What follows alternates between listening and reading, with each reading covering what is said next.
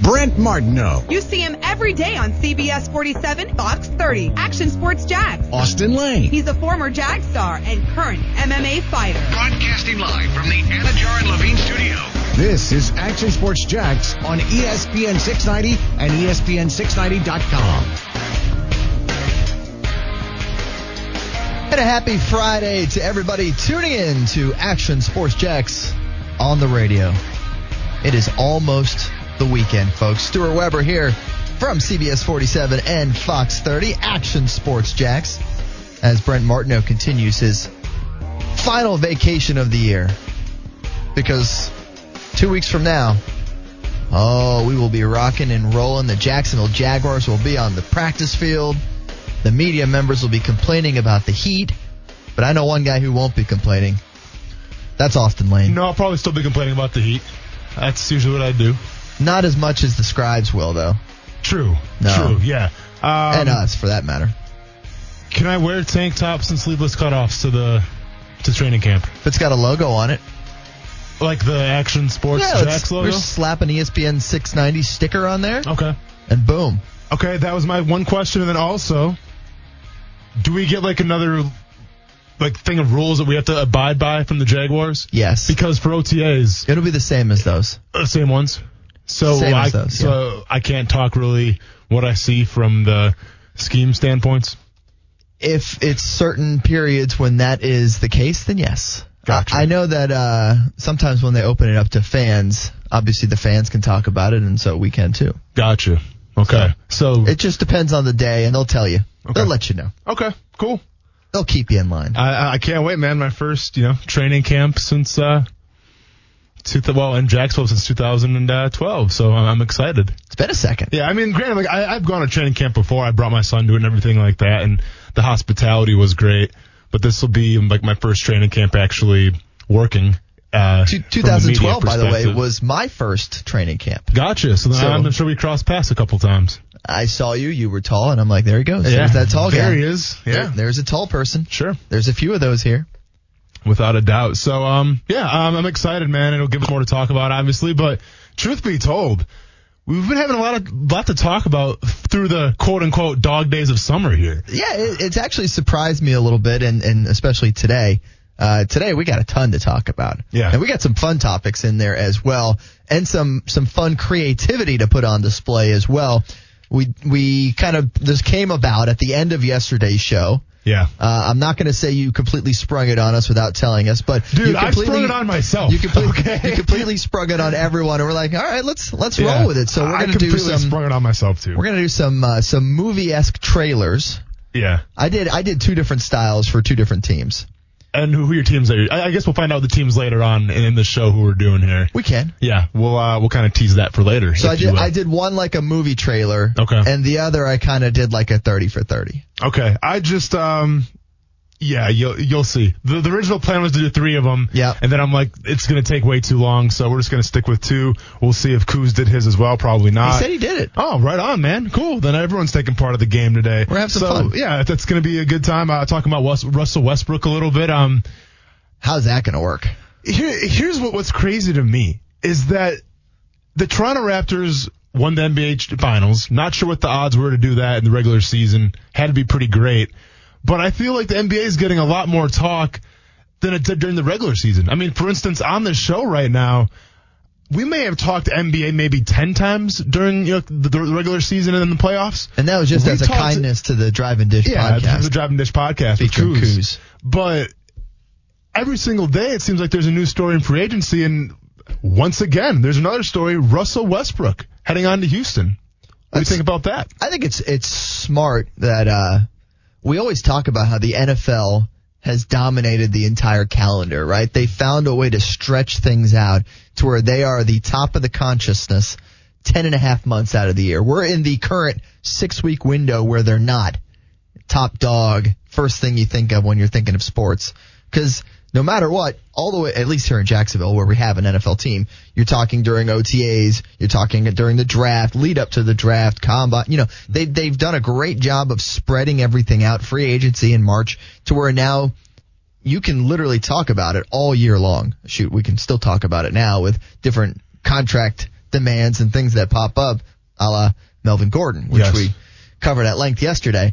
But the NBA is taking advantage of this kind of lull, if you will, uh, in that 10 and a half month NFL domination to where they can sneak in and, you know, make some waves. And, and I think there's been so many big moves this year. And that's, that's really why it's, it's dominated some headlines because you're talking superstar players that are bouncing around and going all willy nilly to places maybe you didn't even think they'd possibly go to. Um, And I, th- I think from the casual fan's perspective, I think there's probably more hype going into this NBA season than there's ever been before. Now, there's you know fans of teams, for instance, like the Thunder and Marceau, who probably are, And me- are looking and me, forward. what do you mean? And me Oh, too. oh, and you too. We're Yeah, 'cause- Thunder buddies yeah, for life. Because your boy Billy Donovan's over there. so I'm sure you guys aren't necessarily the most optimistic coming into you know the 2019 season. I use the for the term NBA. fan very loosely. I, it Oh, okay. doesn't, it Yeah. Ah, doesn't matter. I, I got you, but but, but but my point is, I think But you know yes. fans of like the lower level teams, Correct. Maybe now aren't that excited, Well, but I it- think the casual fans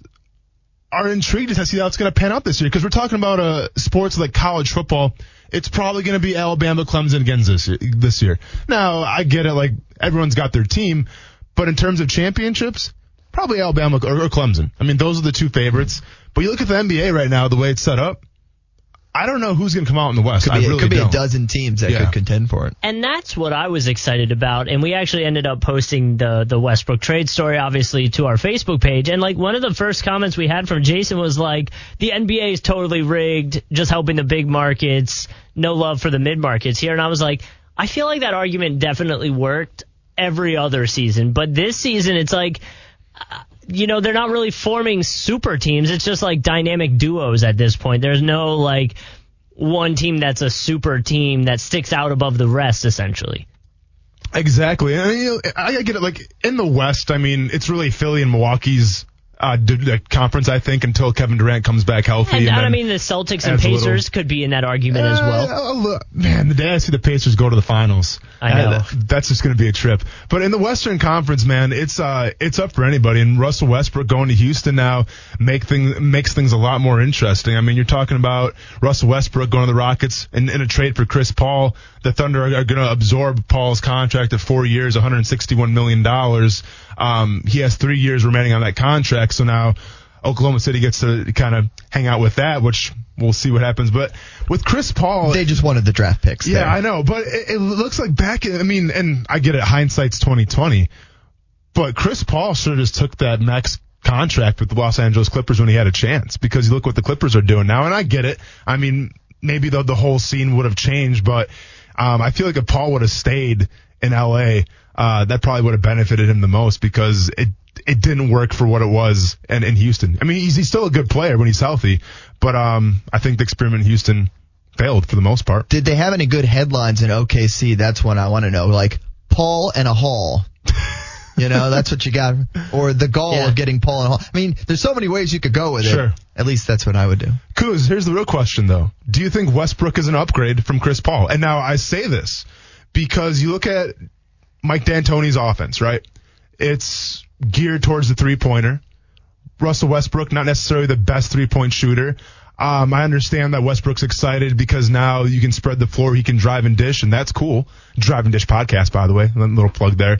But if you want to Over a million subscribers, right? but but if you Yes. want to compare Yeah. stats, Chris Paul has a four to one assist to turnover ratio in his career. Russell Westbrook, two to one. So the guy turns the ball over. So Actually, I would say Harden and Westbrook are two of the top turnover kings in the NBA. they're the two top turnover kings, but they're also the guys that you know have the, the most usage a- at the same time. So the ball is always in their hands. Can they coexist together? That's the big question, isn't it? What the problem is now is because Paul had a better shot essentially from three than Harden does, my first immediate thought was, well, now teams can just double Harden every time and it's not even going to be a problem. So I wonder if it's it's an upgrade in Westbrook's energy that he'll bring, but I also think it's going to hurt them, and I don't know if they'll be able to run that specific kind of offense again because they don't have the shooter next to him that can kind of um, you know, space. It'll space the floor, but it's not going to be enough to take two people off Harden. And even when Chris Paul was there, like it was established, Harden was the guy, and Chris Paul was kind of like the secondary guy. You know, he was a And- secondary and- shooter. And I mean, people that are saying, well, you know, Harden and Westbrook played together before, right? That was when Harden wanted that- to be six man, Exactly. And they, you know, he he didn't, they didn't necessarily bump heads with each other every time on the court. A- and I, I get it. You know, they, they took uh, the Warriors to Game Seven a couple years back, and and that They was also um, had Kevin Durant. Uh, Yeah, they had Kevin Durant as well. So I get that point, but I'm just wondering with Russell Westbrook now. I mean, what I see happening is just two guys playing isolation ball, where it's like, all right, this is Westbrook's turn. Your time to play iso ball. Oh, now it's Harden's turn. You're playing iso ball. Like I. I honestly, I, I get the hype because Russell Westbrook's a dynamic player and he's going to a dynamic offense, but I really wonder if they can coexist together. And that'll be another storyline to watch this upcoming season. Do the Thunder hang on to uh, Chris Paul, or do they trade him and get even more first round picks?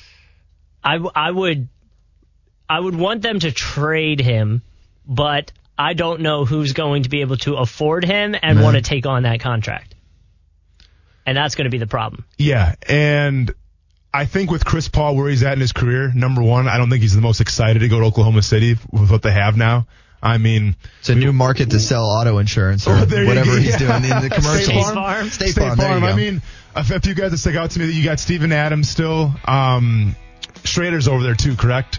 D- Dennis Yeah, Schrader, Dennis. yeah, who's an upcoming talent. Um, but let's be honest, he's not an All Star quite yet. So if I'm Chris Paul and I'm kind of towards the twilight of my career, I'm requesting a trade to go to somewhere I can actually win a championship. I mean, that's the that's the goal, especially nowadays in the NBA. So, and it's interesting with Billy Donovan too. Well, what happened with Billy Donovan? I mean, you have a team now where not necessarily the most talent, but is this actually good for Billy Donovan? Yeah, Because that's now what we he were has the thinking. talent where he can, he can install his system. Uh, they can learn from his system because you know Russell Westbrook wasn't necessarily quote unquote getting coached by Billy. wasn't a Donovan. Billy guy. No, he wasn't a Billy guy. So another thing to keep an eye on too is former Gators coach Billy Donovan. What's going to happen? We'll keep an eye on that. We'll discuss that more. And another local NBA guy in trouble again. We'll discuss that next on E ESPN 690. And welcome back to a Friday of Action Sports Jacks Radio. It's actually a very important day for the Cox Media Group radio family. The friends of ours over at WOKV putting on their annual carathon to benefit the Child Cancer Fund of Northeast Florida. That's happening as we speak, and there's a couple different ways that you can take part. You can certainly uh, give a call to the phone number and donate your money. That phone number, by the way, 855-636-6877. I'll tell you again in a second. You can certainly call and donate, or you can go on E ESPN690.com. We got a link on there and find your way to the auction items because folks, they've got some awesome auction items up there, including the in-studio experience. Yes, you could come and check out this show in person. Go on. Oh, it gets better. Yeah. Not only would you get to check out a little radio, but afterwards, you get to come walk down the hallway and see the TV side of things. Oh, okay.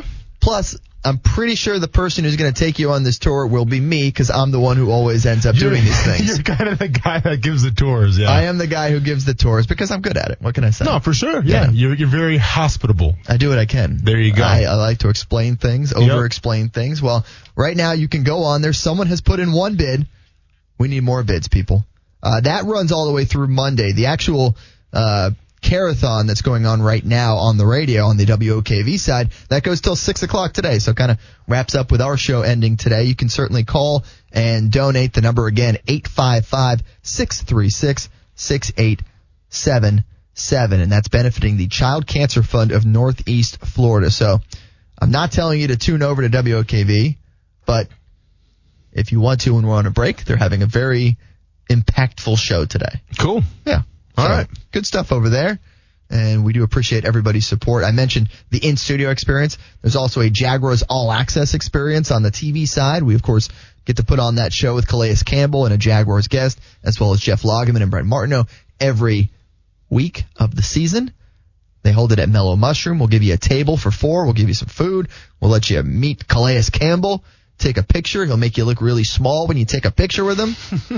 some really good things up there for bid. So go on there and get what you want. Get some good auction items. Right on, man. Yeah. And it's for a very cool cause. So Absolutely. Yep.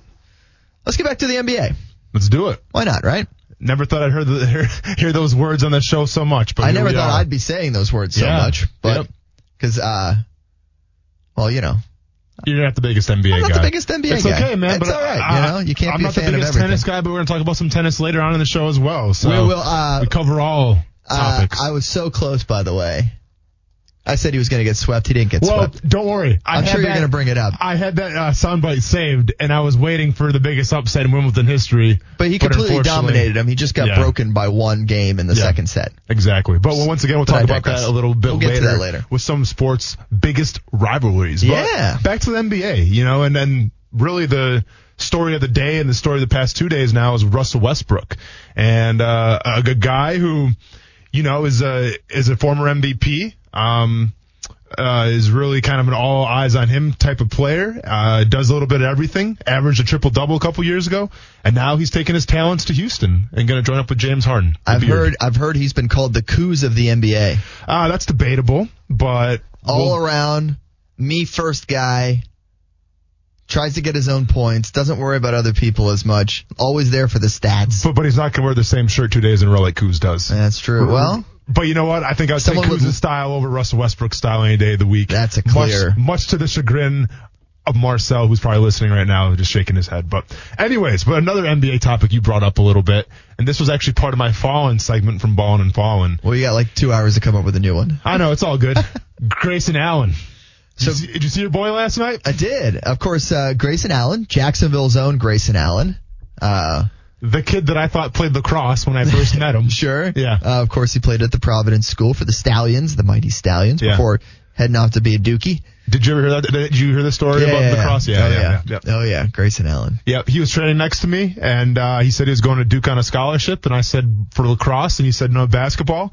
I thought everybody was playing me, and then all of a sudden I saw him shoot the basketball and dunk. I'm like, all right, yeah, you're going to Duke for basketball, but please continue. Ejected in a summer league game. How does that happen, first of all? Yeah. I Uh, think it happened last year for him too.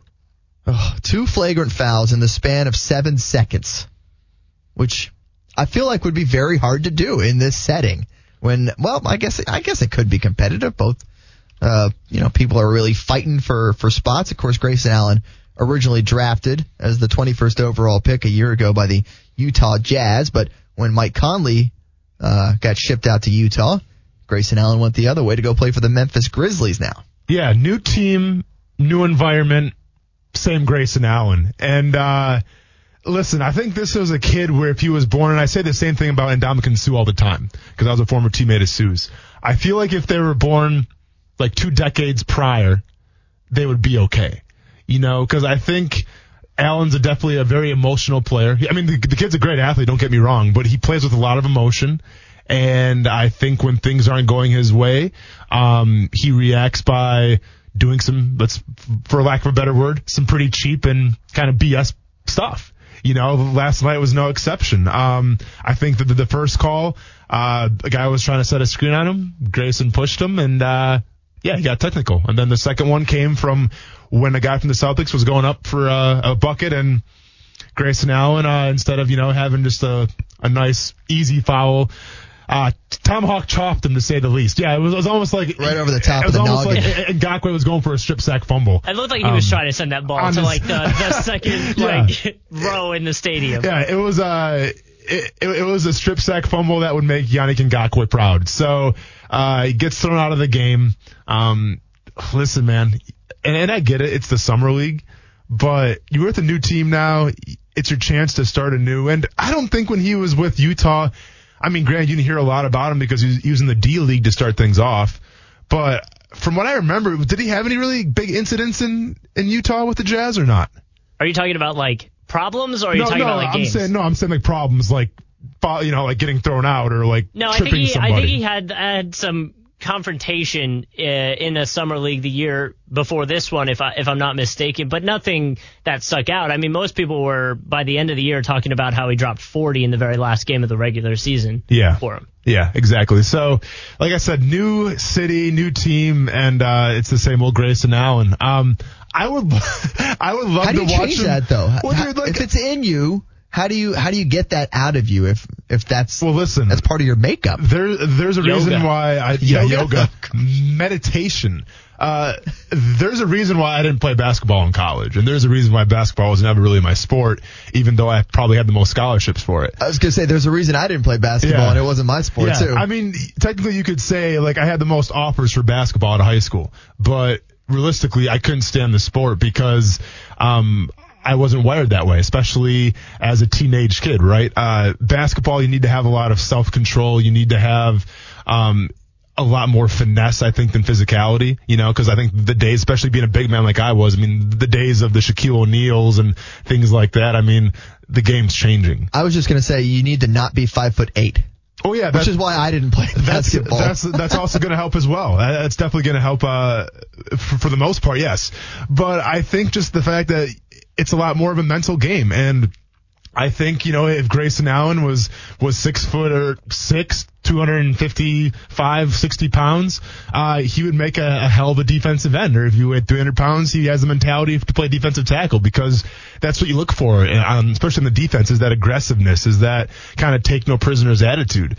But in the NBA, and especially in NBA now, Today's where NBA. today's NBA where it is all finesse. Like this isn't the old days with Bill Lambier where there are no easy buckets. You know, those days are long gone now. And like they always say, you either adapt or you die. And, um, Grayson Allen has not adapted to the new game. Now it didn't help either that he went to Duke and I'm not trying to sound racist here, but you know the prototypical white kid from Duke, wh- whether it's Christian Leighton or JJ Redick, um, you know they always seem to get a lot of hate for whatever reason, you know. And Grayson Allen was no exception. I mean, you saw that during the tournament.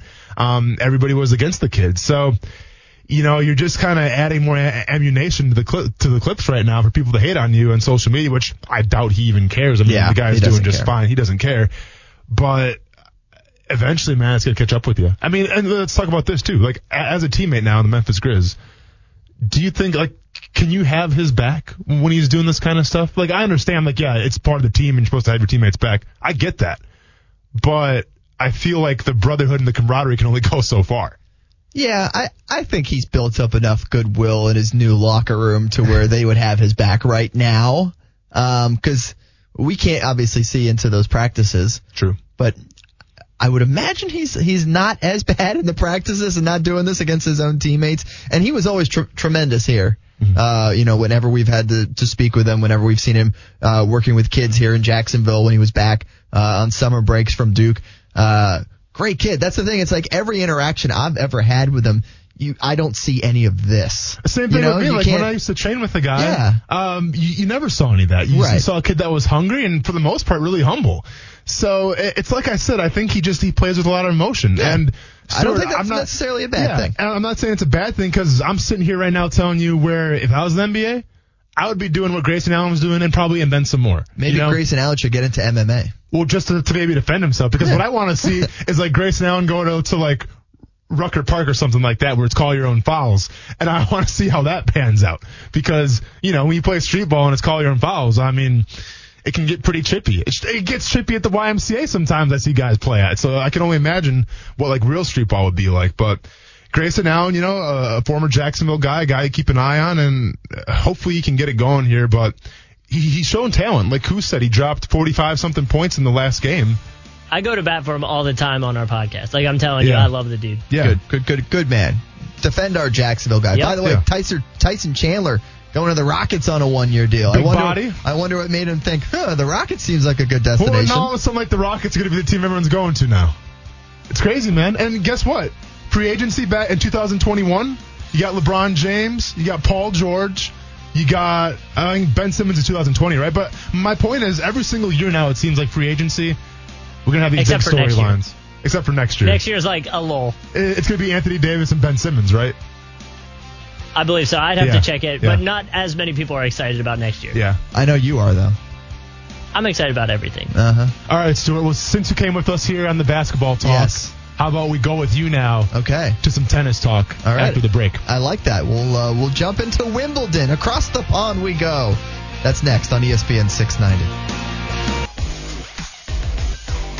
welcome back to a Friday edition of Action Sports Jacks Radio here on E ESPN 690. Stuart Weber here, along with Austin Lane and Coos, getting you ready for the weekend. Oh, ready for the weekend. I'm ready. What do you got going on? Work. Yeah, it this is my. This is my. never stops. Today's my Sunday, technically, Okay. uh, from the real job, from the TV side. Yeah. I say the real job, but Yeah, yeah. the one that has long days and Uh, many asks a responsibilities. lot more of you than this show. Asks a lot of me. Of Yes. course, I'll be uh, hosting Action Sports Shacks primetime Saturday night, 10:30 on Fox 30, 11:30 on CBS 47, as we do each and every Saturday and Sunday. I get to host the Saturday edition. Yep. Brent and the other guy host on Sundays, uh, so it works out to be a very fun time of the year. Cool. Fill a half hour of uh, TV. Yeah. Uh, a little harder than uh, three hours of radio. All right. Well, I'd say different. I'd say very different. Um, both are fun. Both are challenging. I've certainly enjoyed this week here with you. We've we've certainly enjoyed having you. Tolerated coups Yeah, for the most part, you know, it is what it is. as much as I could. Yeah. Uh, but yeah, no, look, looking forward to uh, that show tomorrow. Of course, uh, All Elite Wrestling Yes. got that big event, Fight for the Fallen, Saturday Yeah. night at Daly's Place. We'll we'll jump into that a little bit later on in the show. Yeah, I actually, I have a conspiracy theory. I love it. I and, love that. Um, you know, and actually, it's WWE Extreme Rules this weekend too on Sunday uh, from Philadelphia, which will be interesting. But um, as you know, whenever there- there's a big card, and what bigger card than a card in Jacksonville will fight for the fallen? Uh, whenever there's a big card in the line, I always try to break down some kind of conspiracy theory, which I All think right. is going to happen. I'm- Excellent. I'm, Well- over two so far, but hey, Okay. I'm willing to put money on this one. It's going to happen. You shoot a hundred, or you miss a hundred percent of the shots you don't shoot. Wayne Gretzky. Speaking of a shot that was shot that was not made, Okay. uh, I said on the show two days ago, uh, Fallen, Roberto Bautista Agu. yes. It's a soft T, by the way. I've since found out. Uh, a soft tea in his native land or in this country? In any land that you speak 'cause his I- language. I'm just or saying that speak- different different countries say it differently. anywhere you say his name. Giannis's name is different in different Okay. parts of the world. Okay. Uh, I heard Agu on, Okay. the, on the broadcasts. Agu, okay. Agu. Uh, I said he was going to get straight setted you by sure Novak did. Djokovic. You pretty much guaranteed it. I did. Uh, but I was barely off. Should this go back to our should sports people be punished? Yes. Go sit in the corner. Look, anybody who watched it knows that Novak Djokovic was going to win. They kept saying it o- over and over in the broadcast that he was going to win. You know, Hmm. Sure. No, I mean it was pretty obvious. it was pretty obvious. So I, I have no But the problem. sweep though. By Yes. the way, they did bring up that the bachelor party moved to him. I saw that. oh, They- so they came to him. They came. They, came to were him. in his box. They're in Wimbledon. They kept showing shots of them, and they had a, a super uh, a, a graphic that showed up on the screen, and it said the Ibiza Six because it was the six guys that were supposed Sure. to go to Ibiza Yeah. for the bachelor, Bachelor party. I guess the the fiance also missed a uh, a wedding a dress fitting because she was there. oh wow, such sacrifices. I know. Wait, she can't be at the bachelor party. Well, this wasn't oh, the it wa- best. it, was all a setup. No, it was all a setup for sure. She's like, no, my my dude's the semifinals to Wimbledon, about to make some serious bank, about to get some notoriety. No, her like his fiance making sure she's shutting stuff down, to say the least. It was all a setup the whole time. so he lost. Six, Yeah, time to celebrate. Six two four six six three six two. It Not was- a sweep. No, it was not. Yep, But it was a dominating performance by Novak Djokovic, the number one seed. yeah. Um, and of that, I am happy to say You were right. I was right. He, Yeah, dom- he really, dominated. It's Really fine. went on a limb uh, with that one. saying the number one seed would Yeah. dominate the guy who's never been to a Grand Slam yeah. semifinal. Yeah. Crazy, huh? really uh, went out on a limb. But wh- wh- what's what's the deal with uh, Nadal and Federer right now? It is over. Okay, Federer. Federer will meet Novak Djokovic for the title, as the one and two seed will meet up for the championship. Just like they drew it up. Just like they drew it up, Federer gets the job done 7 6, 1 6, 6 3, 6 4. So he also does it in four sets. okay. Um, but it was a much tighter contest than Resident the other semifinal. resident tennis expert Stuart Weber here. Who do you like to win the whole thing? Then I still like the Joker. you're taking the Joker. I Is still like the Joker. that what they call him? They should call him Oh, that. yeah. His Twitter is like Joker Knoll. Yeah. Okay. I don't, I don't think he's an FSU fan, but Yeah. it is Joker Knoll. Okay. I'm not sure what the Knoll part is about his Twitter name. Do you feel, and th- th- this is a question coming from a pretty casual tennis fan here, Okay. but you have Nadal, you have Federer, Mm-hmm. and you have Djokovic. Yeah. Do you feel like Djokovic is kind of like the third man out, or like the, the first man out in that group, though? Do you feel like, the, from a popularity standpoint, from a, a talked about standpoint, I do you feel like, he'll, it's he'll Federer? still he'll still be playing when the Nadal? other two have retired. Is the thing? He's the No, young- for sure. He's the youngest but I mean, one of but them. he's, he's also accomplished a lot so far He has. in tennis. There, there's no doubt about it. But he is, he's easily the third most accomplished of the three of them. Now, like you said, I mean, he he has had a tremendous career. A lot of the success, of course, at the Australian Open, which he's won seven times. Jeez, yeah. But I mean, he's won four times at Wimbledon. He's won one at the French, three at the U.S. Open. That's a pretty good resume, man. That's not bad. Yeah. But Yeah. so kind of, I feel at least, once again, coming from the casual standpoint, takes a back seat to Federer and others, you know? I mean, but, and do you think it's more of just the fact that he, he is so young, he still has a bunch of years left in him? Do you think it's the fact that maybe the country, is, he is he from Russia? He's I- from I- Serbia. Serbia, I'm sorry. So here's the thing: of the all-time Grand Slam singles titles winners, you know who one, two, and three are on the list Hit me with it. of all time? I, I'm sure it's just the three we just talked about. It's the three we just talked about. Yeah. So we're we're really living in a very amazing time to watch these guys go head to head and battle uh, as much as they have. Federer has 20, Nadal has 18, Djokovic has 15. Yeah. Uh, Pete Sampras is next at 14, the American. So the that's kind of my point though. The fact that he's really right up there with the, with the top two, but still I feel like gets a little underappreciated. Gets not not as talked about as other guys. I mean, is that just maybe his personality as well? I mean, is he seems more like a quiet guy? I I, I can tell you a lot about Djokovic. To tell you the truth, Yeah, I think it's just because he got there after those two, and those two Okay. really had established the rivalry. You know. Yeah. Uh, this was the 40th time that they had done battle, Federer and Nadal. who, who who owns that the, the the battle? So like who uh who has the most I wins? Do don't you know? I don't know who Something- the, something who to the look head to into. head. I I know that it depends on the surface, obviously, Sure. because i- if you think about how many more titles Federer could have won if Nadal wasn't so good Yeah. on the clay. And Nadal's won 12 French Opens. You can let that sink in. That's ama- That's 12 times he's won the French Open, which is just amazing. Um, it's really, and it was fun to watch. It was fun to watch some of that today. Uh, it's going to be great to see Djokovic and Federer. I don't know the exact start time. I'm hoping it's not too early when they play on Sunday. Because sometimes they do those things really early, but usually with the final, it's okay. Okay. Well, w- and we kind of mentioned it a little bit. Um, r- rivalries. I, I want you to think of some of the ones from your childhood growing up. I want you to think of some of the ones now that really stick out to you. And uh, let's go ahead and break some of those down next. uh, Mine is a little off the uh, off the wall a little Oh, bit. we, But we- we we'll, got uh, like uh, rowing or something, like the biggest rowing Bowling. bowling rivalry. There's some good bowling, man. I'll tell you what now. Pete Weber versus anybody. Pete Weber versus uh, uh, it's The like Wal- world. Walter Ray Williams. Wasn't he the guy that does uh, horseshoes? Yeah. See? Boom. Look at us. Kuz, this is I can't talk bowling We know some and stuff. horseshoes. Kuz looks flabbergasted right now that I nailed I'm trying that. to think of uh, Chestnut and uh, for hot dog. Kobayashi. Kobayashi. Kobayashi, yeah. but th- they didn't really have all that big a. I mean, they only competed together for like yeah, two they or had a three very years. slim It was, overlap. it was Kobayashi, then it was Chestnut right Yeah. away. But set aside from the quote unquote alternative sports, Yep. well, we'll talk some more real sports up ahead. They're all real sports, but we'll, Okay. talk, we'll talk a little of everything. Well, competitive eating's not a real Mainstream. sport. Rivalries. Can't say competitive and call it real sport. Sorry. That's next on E ESPN 690. On a beautiful Friday, storms may very well be rolling over where you are listening at the moment. It's Florida. Summertime. My parents are in town. They said, Is it going to storm? I'm like, It's Florida. It's Florida. It's summertime. Right about 3 o'clock or so, you can expect some storms.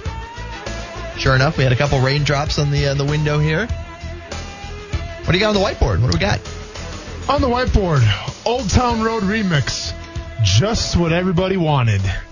And I guess this is the Old Town Road remix remix because there's already a Old remix. Town remix. Road is a remix in Yeah. and of itself. So I'm not the biggest Old Town Road fan. I, I mean, like, cool. Uh, I get it, and I, I support it because it kind of turned country music on its head a little bit, especially the people that rank it like in the Billboard charts. So that was great. You want me to? You want? You know why they did this, right? Like, there's actually a, a motive behind it. Oh, let's to do let's the, hear the it whole from our- remix thing. Well, there he's no, he's been number one on oh the no, Billboard yeah, charts. yeah. Ooh, We talked about it before on the Right, show. but if and he's still there, Yeah, so if he goes, and I'm not, I I read this story, I think it was last week. So if he goes two more weeks at number one, he'll hold the record for the longest time at number one, for country music or top forty, top Every- 100. top 100. Okay. So if they come out with a song that now makes everybody interested in this song that's been out for you know a So month. this new remix could be on the charts as well, is what you're saying, or not? No, I think the idea is it pushes the original It's like for a people bump. to. Oh. It's like a yeah. bump on an internet topic. See, to me, it's like Lil Nas X, the creator of Old Town Road, is making it like the Saw movie franchise. Like, it's the same movie over and over again. Like, there's just a different couple nuances. Like, hey, b- by the time Saw 7 came out, I was all set. I But was here's good. the thing, you know what you're gonna get, and you're probably gonna watch it anyway. You know what? I honestly, I haven't seen the past two Saw. Are you a big Saw? Probably not, Stuart. You don't do the horror, horror movies, do you? Right on. You you you, uh, Goose, you nailed it. I like watch Saw. Yeah, they're good. The, the first couple, but then, you know, I get it. what was it? He like the the bad guy died in the I fifth get- one, so hey, it's like how if are we I- still going If here? I wanted to watch Saw, I'll just go watch Way this. to ruin it for everybody, Coos. I'll just go Right, watch it Seven. came out, like, four yeah, years no, ago. we definitely ruined that. I mean, I'll just go watch Seven with Morgan Freeman and Brad Pitt and really watch a fine piece of acting. you know, That's- so- that's a good movie. No, have you seen that one, Oh, yeah. Stuart? Okay, yeah, you can appreciate that one. Absolutely. So Saw is a lot like Seven, except uh, it's a lot more graphic and violent. yeah, Seven's more psychological thriller. True. Yeah, which Yep. which I I could certainly enjoy. But uh, getting back to the Old Town Road remix that I guess dropped. Did it drop today, Coos? Our music expert here. yeah, they're uh, So, uh, yeah. so I woke up this morning to Twitter just being on fire with this song, and there's a gentleman that's joined with him on this song, and w- it- it's a kid. What, what's the kid's name? Viral again? sensation. Yeah. You gotta say it right. Sorry, He viral is a sensation. Yeah. He's that Walmart kid, that yodeling Well, Walmart kid. Yeah. So I'm gonna tell the story. So like, Mason Ramsey, baby. Mason Ramsey. So Dude t- is a today on my legend. Twitter I see Lil Nas X teams up with Mason Ramsey. Sure. I don't know who Mason Ramsey is, so I'm like, Jalen's oh, cousin. well, I don't. know. I'm- I'm thinking like, okay, this must be like some fresh new rapper. Let's check him out. You know, I check out his catalog, nothing there. I'm like, okay, well, he must be brand new. And I play the remix, and all of a sudden I hear Mason Ramsey rap on it. And I'm not gonna lie, and this may sound really bad, but the first thought I had was like, is he like a little kid that like had like a make a wish thing where it was his dream to be on Little Town Road? Because I had no idea who Mason Ramsey No, was. he he's like performed at Coachella now. well, then That's I, fi- I fine, figured whatever, out that's fine. Well, then I figured out he was the kid that yodels at Walmart and then goes to Coachella. Well, but now he's got an album. I'm Yeah. telling you, like this dude is has found himself some fame but to real me, fast. he's not Mason Ramsey. To It's, me, called, he's fif- just it's the, called 15 minutes and the clock is running yeah. out. To, to me, you're just the yodeling kid. No offense to Mason Ramsey, but that's, He's not- That's he's how not I know him. listening. Yeah. Well, probably not. But yeah, it's no offense to him. But uh, yeah, another Old Town Road remix, fantastic. Well, I will just say my coworkers are currently putting something together which involves one Marcel Robinson Yep. as Lil Nas X uh, in a music video of some sort. I don't So so it's gonna be a remix, remix, It- remix. Eh, Probably. I I have stated, and it has been put in my contract that I don't have to do any editing of music videos.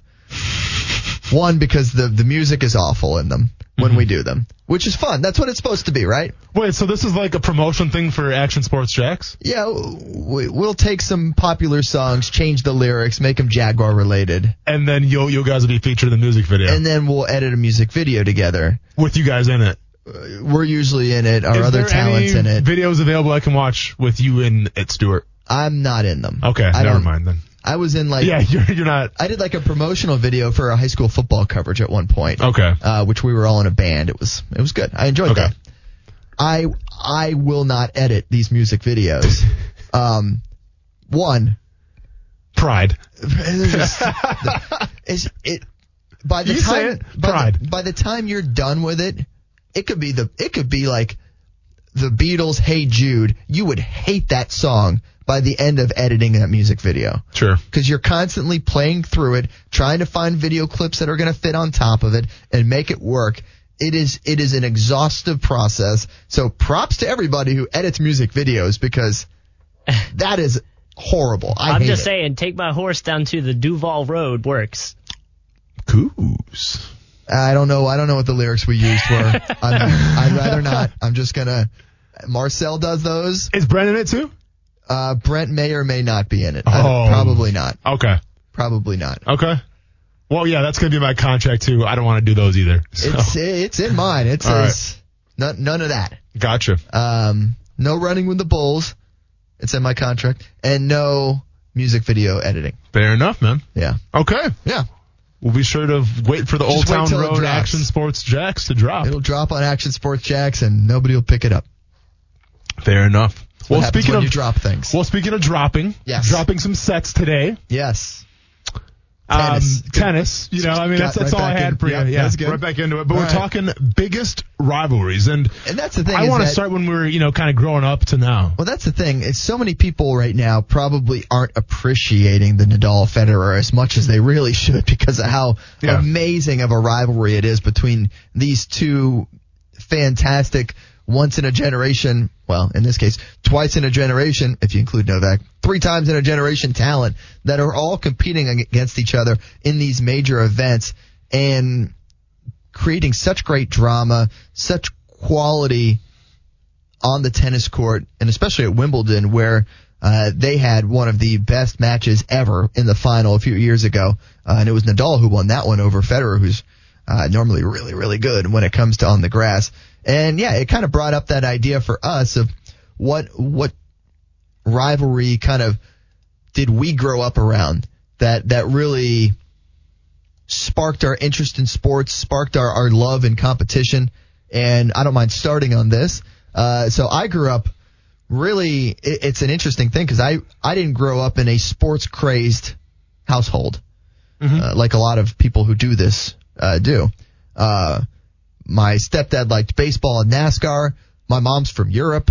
So like, yeah. you know, Yeah. wasn't really as interested in the American mainstream sports. So it's really a lot of NASCAR, a lot of baseball for me growing up, a little bit of soccer from that European side. Uh, so for me, when I think of huge rivalries and, and things that, that I grew up on, I think Dale Earnhardt and Jeff Gordon. Yeah. No, and, and I completely agree with that. And they've made documentaries, they've made movies about, about that rivalry and about how it really helped this sport explode amongst other big rivalries as well. I mean, Dale had tons of them uh, over the years with Daryl Waltrip, with Rusty Wallace, with all these guys through the years. But it was really that, you know, that seasoned veteran Dale Earnhardt, that young upstart in Jeff Gordon that did so much for the sport of NASCAR back in its heyday, uh, which, you know, th- those early 90s. I mean, that was. That was Well, awesome. That and- was an and- awesome yeah. time to be a NASCAR fan, and for me to be a you know a kid who was just growing up and watching that every week. Yeah, it was an awesome time to be a kid because it was almost like you know it was almost like two gangs going back and forth, like two cliques where you had the the Jeff Gordon side, and obviously being a kid, I think he was geared towards more towards more kids, you know, because like you had the Intimidator and Dale Earnhardt, and like with all due respect, but that was more I think of the older crowd, you know, I mean, people respected the way that guy drove because he was the Intimidator, he wasn't afraid to put you in the wall. Uh, then you had an upstart like Jeff Gordon, you know, the Rainbow Warrior. Um, I think even the car was a little more appealing to kids Well, that- than than Dale Earnhardt's That was. was what I was about to say. Is that they could not be more diametrically opposed, Yeah. just in every single way. Dale Dale Senior, coming from North Carolina, from Kannapolis, Mm-hmm. grew up in stock cars, in, in in this sort of racing.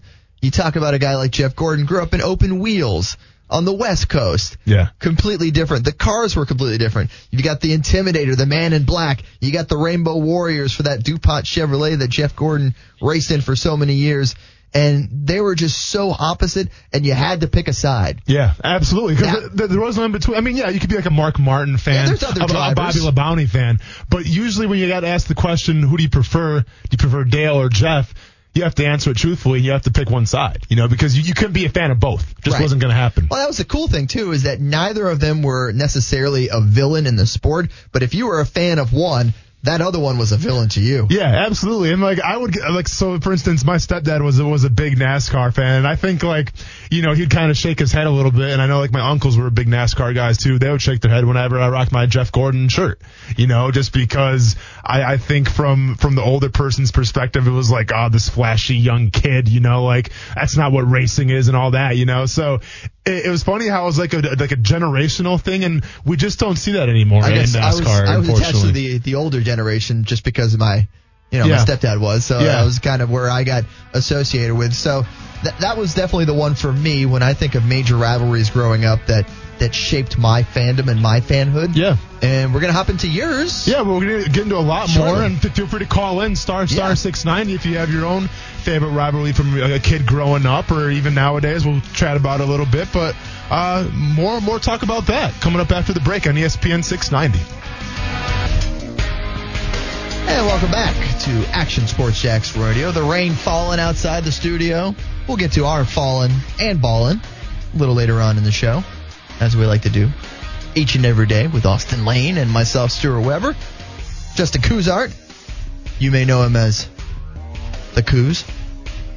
Alongside as well on a Friday in Jacksonville, Florida. We've been discussing rivalries. Roger Federer, Rafael Nadal meeting in Wimbledon for the first time in 11 years. The 40th all time meeting between these two great all time champions. Of course, Federer with 20 Grand Slam titles, Nadal with 18. Creates for quite the rivalry for fans of tennis and really fans of any sport right now to enjoy. I discussed uh, a moment ago uh, great rivalry I grew up on. That'd be three versus twenty-four. Yeah, Dale Earnhardt Sr., Jeff Gordon. and it's one that I actually grew up on too. Yeah, Yeah. it's I think a lot of people in, in their 30s to mid 30s grew up on that rivalry. I mean, that's when that was the golden age of NASCAR, in my opinion. sure was. You know, because I was around for Richard Petty and all that. So I'm actually very excited. Um, Labor Day weekend, I'm heading uh, up to Darlington, South Carolina, uh, with my stepdad to go Cool. check out the the Sunday night race there at the the track that's too tough to tame, Yep. Darlington. Uh, and so one of the cool things at Darlington, they do throwback uh, paint schemes. oh, cool. Yeah, yeah, Mm-hmm. yeah. Every year they do it, and they choose a, an era. Early 90s this year. nice. There's going to be some really cool ones. I've seen a couple of them already that are really cool. Nice. Uh, so I'm looking forward to that. bring out the Valvoline, bring out the interstate batteries. Yep. Uh, maybe bring out the Helig Myers if you're a Dick Trickle fan, I like saw my that, family uh, was. I saw Denny Hamlin is rocking the DW Advanced Auto Parts with that chrome 11 on the side. yeah, of that yeah, thing. yeah, yeah. Woo, it's gonna be it's gonna be really cool. I'm I'm looking forward to it. Uh, and I know my stepdad is as well. So we Cool. cross another track off the list. Right on, man. Uh, so that that was a, a great rivalry that I got to grow up on. yeah. Let's uh let's hear what was Well- happening uh, up up there and In Wisconsin, I mean, I- I, Wisconsin. I think in Wisconsin it's pretty obvious, and um, it's kind of topical because the NFL season's coming up pretty soon, and the Utter Tuggers and who? exactly. Oh, wait, and oh, then no, no. and the and the very first uh, NFL game of the season traditionally features the former Super Bowl winner.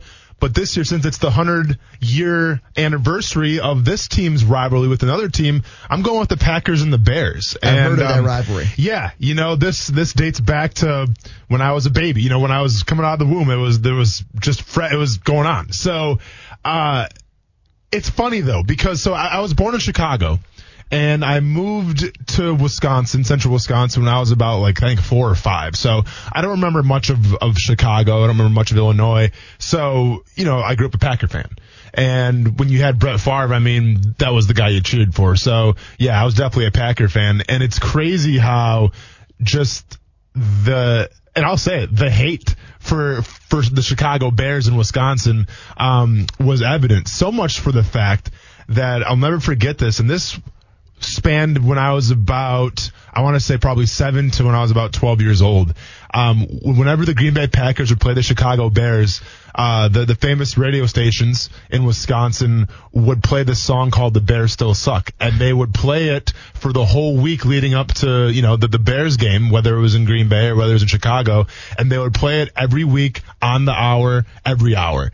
And this song became so synonymous with my childhood that I'll never forget. We had a teacher actually play this in my fourth grade class on a Friday before the Packers Bears. How many times must we take this disgrace? Another Bears fan throwing insults in our face. The Packers are the greatest team to ever play the game. Even if from time to time they've been a little lame. How could you ever love a team with Jim McMahon? We till you get to the chorus. It's coming up here. Oh my god, this is this is good. So, and I should probably pre- Yeah, Yeah, hang on. That's mostly based on luck. The Bears still suck. The Bears still suck.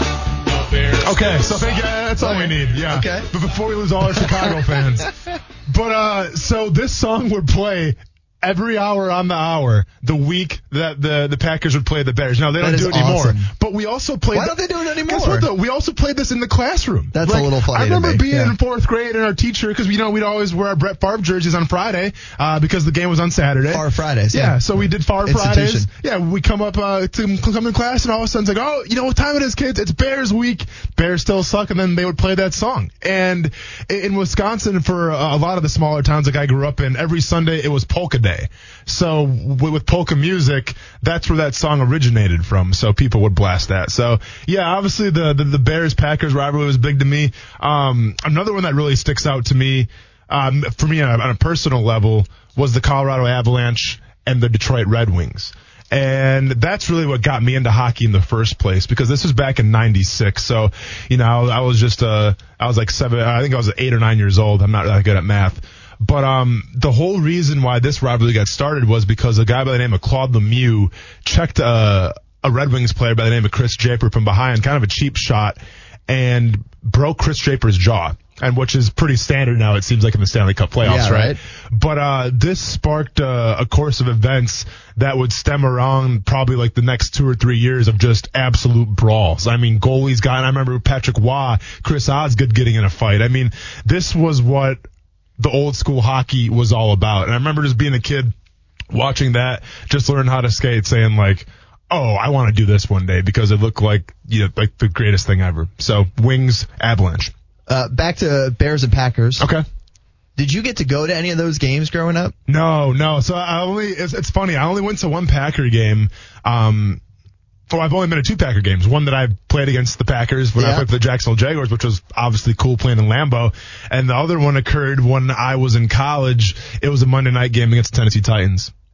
So yeah, I've, I I never like I've been to the Bears Packers rivalry, and when I got signed by the Bears, um, a lot of my friends and even some family made it a habit saying, "That's cool that you got signed," but they'd always say the Bears still suck. So it's I mean it's I I think the rivalry it's still in place, but it's not like the old days, you know. And I think the same thing kind of kind of go for like you know, I think the Ohio State Michigan rivalry is still bigger than it's ever been because I think college sports, you I- I are was always going to gonna- have that kind of tradition. Yeah, I was going to chime in. Uh, my job before I got here, I was in Columbus, Georgia, so I covered Auburn and Alabama. Yeah. And in the state of Alabama, there is nothing else. yeah. You are Iron either Bowl. Auburn or you are Alabama all the way. Yeah. Constantly, all year round.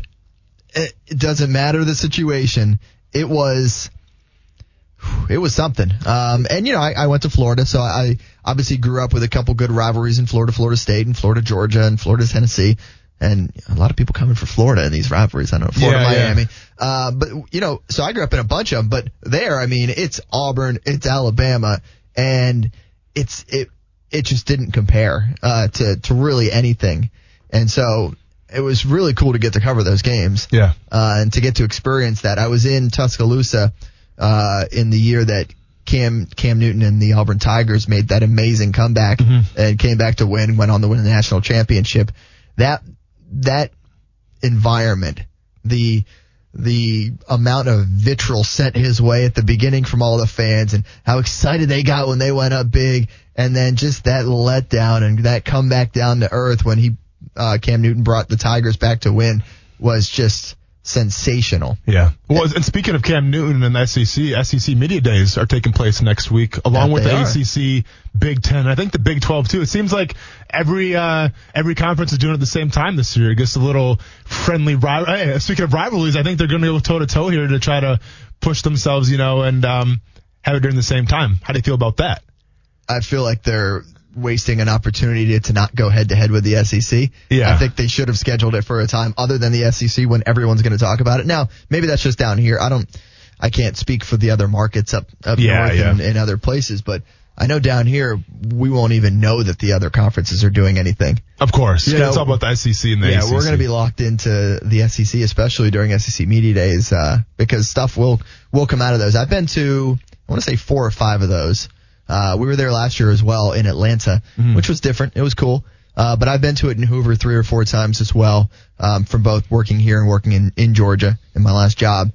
And uh, the amount of people that show up there for for just press conferences, and I'm not talking about the media. There's a ton of media, obviously, at that event, and you know they set you up in all your different rooms and they have their setup. I'm talking about the fans that show up to stand in a lobby and try to get an autograph as people just walk by one time in like six hours. Yeah. And it's like, and and that's all the Auburn and Alabama fans, 'cause especially Alabama fans, because you're right there Yep. uh, in Hoover, outside of Birmingham, which is right near Tuscaloosa. So uh, they all come out in droves, and just to just to to see Nick Saban walking in a hotel down a hallway, what a moment to make their lives. And it's like, wow, this really means more. I guess they should make a promo out of that. um, it means more. They always say that. Uh, before we get back to break, though, here um, other rivalries that kind of stood out to me: the Lakers, Celtics. But you know, that's one one of those ones that I think has kind of lost some of its luster, just Sure. because they have to meet each other in the finals Yep. uh, in order for it to work, and they haven't met in the finals in a long time. It's, so it's been a second in that Yeah. one, and and you you like the ones that are able to last the test of time. yep. um, but with basketball, Duke, North Carolina. Duke North Carolina is a great one because they're guaranteed to play every Yes. year. Uh, I would say some of the great derbies in England, uh, Man City versus Man United's tremendous. Red, Mm-hmm. Sure. Mm-hmm. red versus blue, again that same idea, diametrically opposed. uh, you, you're with us or you're against us. Rivalries are fun. Sports, are. sports Well, are fun. and, you know, what a, what a I- I great would- job we have in this world. I would be remiss to say if I didn't mention at least one combat sport, whether it was Yeah, boxing no, or get it in MMA. there. What And do you I, I got? think with boxing, you have to go with Joe Frazier, Muhammad Ali. Sure. Um, you know, they had three matches. Frazier bested Ali in the first one, and Ali comes back and wins the, the next two. The final one being the thrill in Manila by TKO. Um, is really what kind of put I think the the world of the entertainment part of boxing on the map because. Uh, in the world of any kind of combat sports, whether it's MMA or, or boxing, yes, you, you can be a great talker, but you also need the dance partner. And I think in terms of just setting up fights, you had Ali, who was this fresh dude on the scene, who had just this fast footwork, this crazy movement that no one's really seen before. A guy that kind of hid behind his jab, got on, got, got in, got out, you know, felt like a butterfly, sting like a bee for a reason. Um, and then you had a guy like Joe Frazier, you know, who was more of the brawler type, who just wasn't afraid of anybody, came right at you. And he was more of the quiet guy, where Ali was more of the talker. And it was, it was a clash of styles. It was a clash of personalities and it made for some thrilling boxing. Now, I wasn't, Thrilling, yeah, yeah, very thrilling. I- I- and granted, I wasn't, you know, I couldn't appreciate it because I wasn't around, but I mean, I, I've watched the fights back now. Well, Oh, I'll give you one And you it's- can appreciate: yeah. the natural versus the Iceman. I mean, Couture Oh, and yeah, Liddell. yeah, I mean, that's a great one. that was a terrific uh, rivalry, and you had throw Tito Ortiz in there too with some of Exactly. those matchups with those guys. Uh, there's been some some good ones There over has the been. ages. Uh, well, and speaking of Tito Ortiz, he's actually got a fight coming up against Alberto Del Rio. Um, now it's known as he Alberto still Patron. fighting? Well, Al- Tito Ortiz. Yeah. Wow. yeah. And and if you know Alberto Del Rio or Alberto Pat- Patron as he's going by now, he's a former WWE guy. Okay. Um, who started his own MMA promotion, and uh, yeah, now he's getting in the cage, I guess. So that'll be curious to see what's goes on with that. But speaking of wrestling, and when we get back into balling and falling here. yeah. I want to go into a little uh, tinfoil hat. Okay, little, let's do uh, it. Let's put on yeah. our tinfoil hats. We'll get into I think the something's conspiracy. gonna happen tonight at the, at, the, at the shrimp game. Okay. Well, we'll uh, we'll discuss that next. So stay tuned for tinfoil Balling hat and falling. time. Yep. next on E ESPN 690. The audible excitement from Austin Lane when the jam rolls into the Yep. earpiece. Every country song you've ever heard. That's all I got today. Yeah, that's good. Yeah, Yeah. that's plenty. Sorry, I was eating my beans Yeah, and rice. rice and beans, man. That's good. little rice and beans. A little, Yeah. uh, yeah. Little, little carbs to keep this engine fueled. That's right. Well, what's uh, what's on the docket today? What are you guys working on today? Uh, so today it's going to be a lot of knit work. 'Kay. Um, kind of finishing up our game planning You gonna and like, then knit some, knit some mitts, or Knit, knit work, yep, Okay, yep, yeah. knit work. Uh, did you see, by the way? I think it's in Finland. Okay. They have the world uh, death metal knitting championships. I I missed bet that. there was one heck of a rivalry in that. Well, no doubt. just- I mean, it's all over Twitter. Basically, it's like death metal And knitting. musicians, and then like the lead singer knits. Um, cool. I'm sure if you look it up, you'll you'll you'll check it out. But uh, interesting. But anyways, yeah, getting back to my schedule. Yeah, so tonight's gonna be mitts. Uh, maybe get a little grappling in, and then tomorrow will be the last, actually, really the hard day of uh of the entire training camp, and we'll get sparring in tomorrow. Um, you know, we'll we'll, we'll go with the red line and flush everything out, and then by the time next week comes around and Brent's back, I'm just gonna be chilling. And it's more of a mental workout then. So Okay. yeah, I like it. feeling good, man.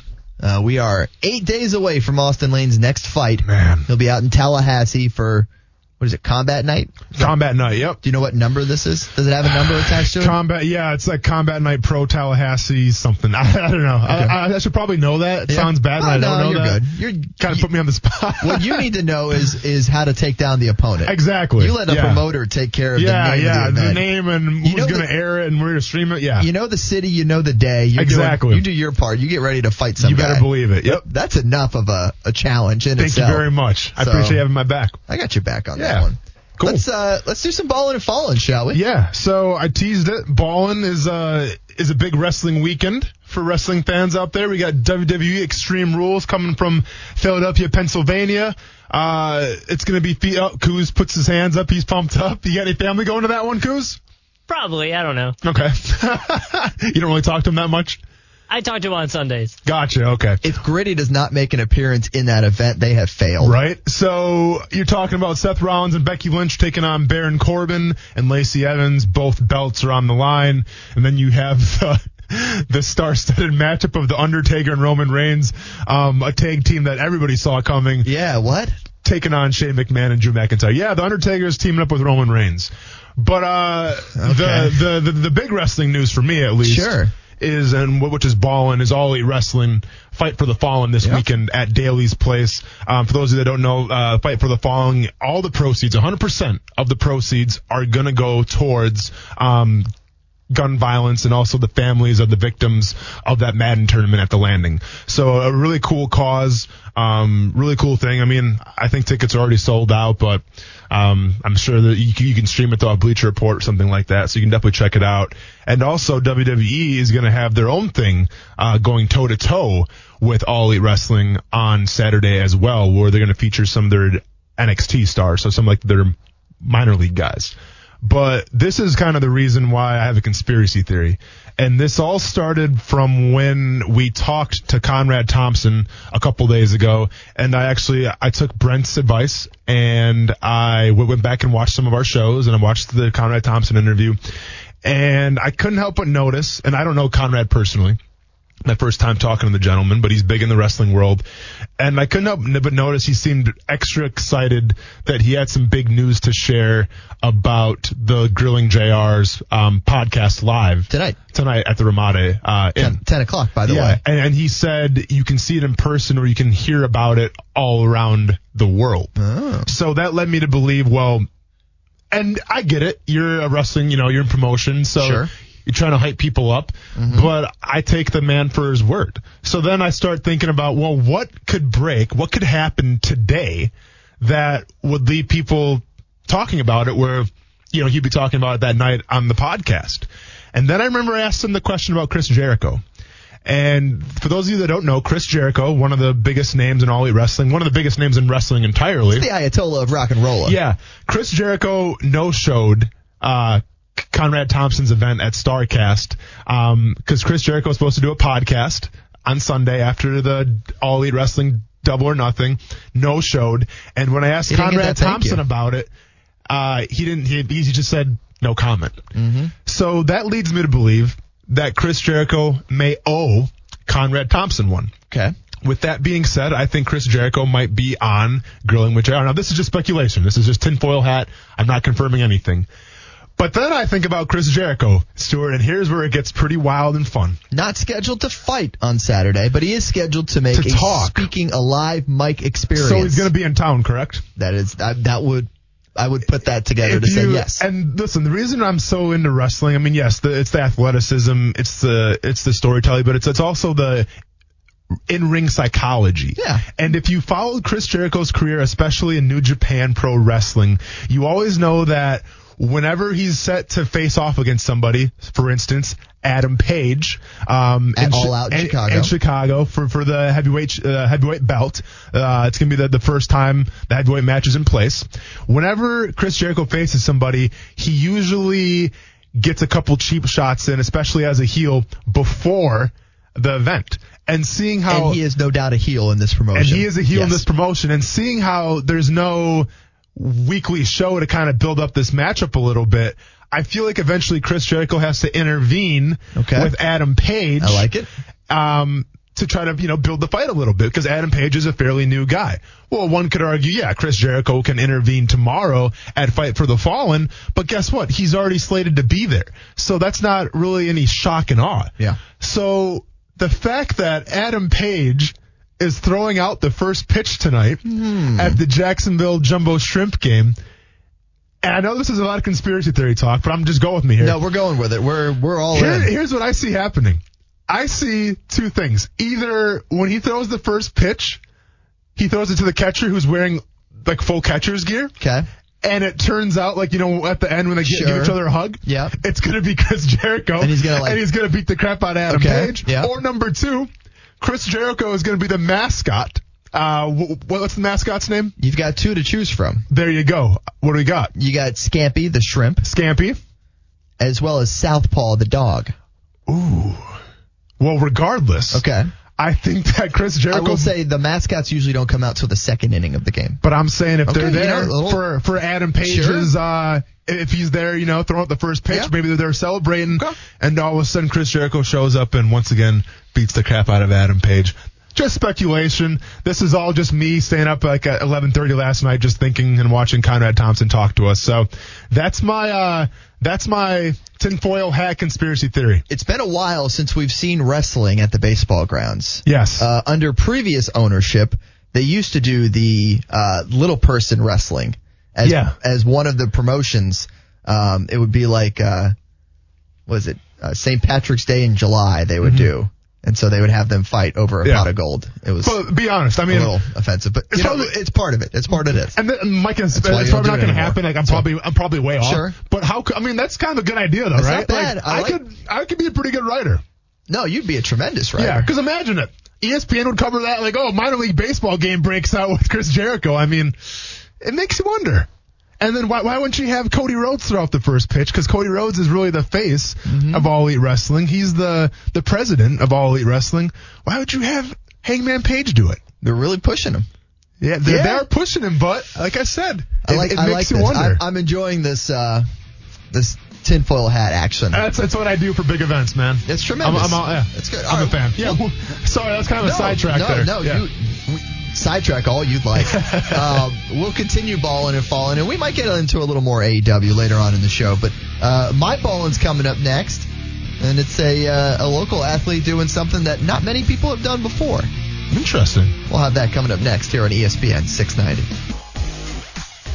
Whew, I'm still recovering from that conspiracy theory breakdown. it was good. No, it was good. Here, here's my philosophy because so far I'm, I'm 0 for 2. I said Conor McGregor was going to come out for uh, WrestleMania.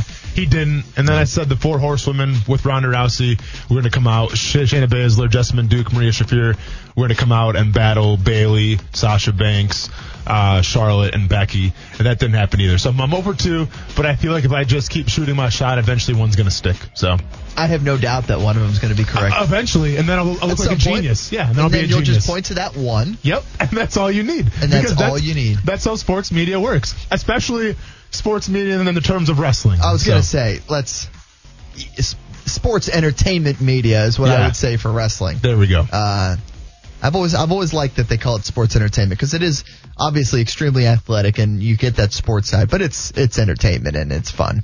It's fun. It's Yeah. good, good good fun. yeah, for sure. But the same thing can be said now with MMA as well, where it's sports entertainment because Yeah. the the best athletes aren't necessarily getting the, the the biggest shots. It's the guys that are usually the most vocal that can make a spectacle of it all. So But I think it- there's a it's- form of sports entertainment with fighting too. You still don't know. You still know who's don't know who's gonna win going into it though. Good point. Yeah. Yeah, There's- but as a fan, you don't know there who's is- going to win. Yeah, I would I- say I that get is it. entertaining sports.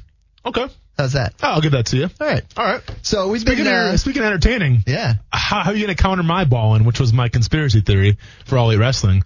What is your balling? Look, we're we're uh, we're in different weight classes, friend. So I never I never have to like make mine better than yours. Oh, no, I'm just You're- kidding. You're a heavyweight. I'm uh what what weight class would I be in? Uh, you- well, first of all, you have to divulge how much do you weigh. I'm not going to tell you.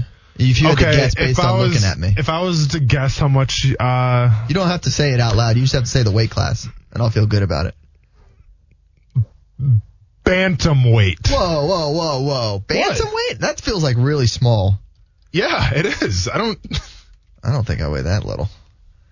Bantamweights. Oh, that's that's one twelve to one eighteen. well, I'm talking about if you want Come to. on. No, see, here's here's where no in in the U. in the Sorry, UFC, I was looking at boxing. Yeah, in the MMA. UFC, it's 126 to uh, it's 130. I think it's 135 is bantamweight.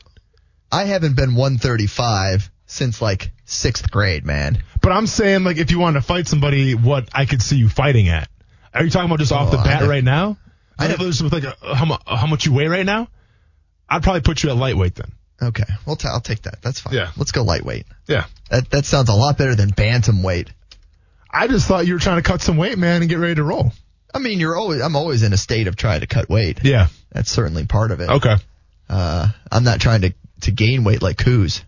Add muscle for that big fight that's coming up, right? You got a big fight coming up, Coos? Oh yeah, You fighting in Tallahassee too?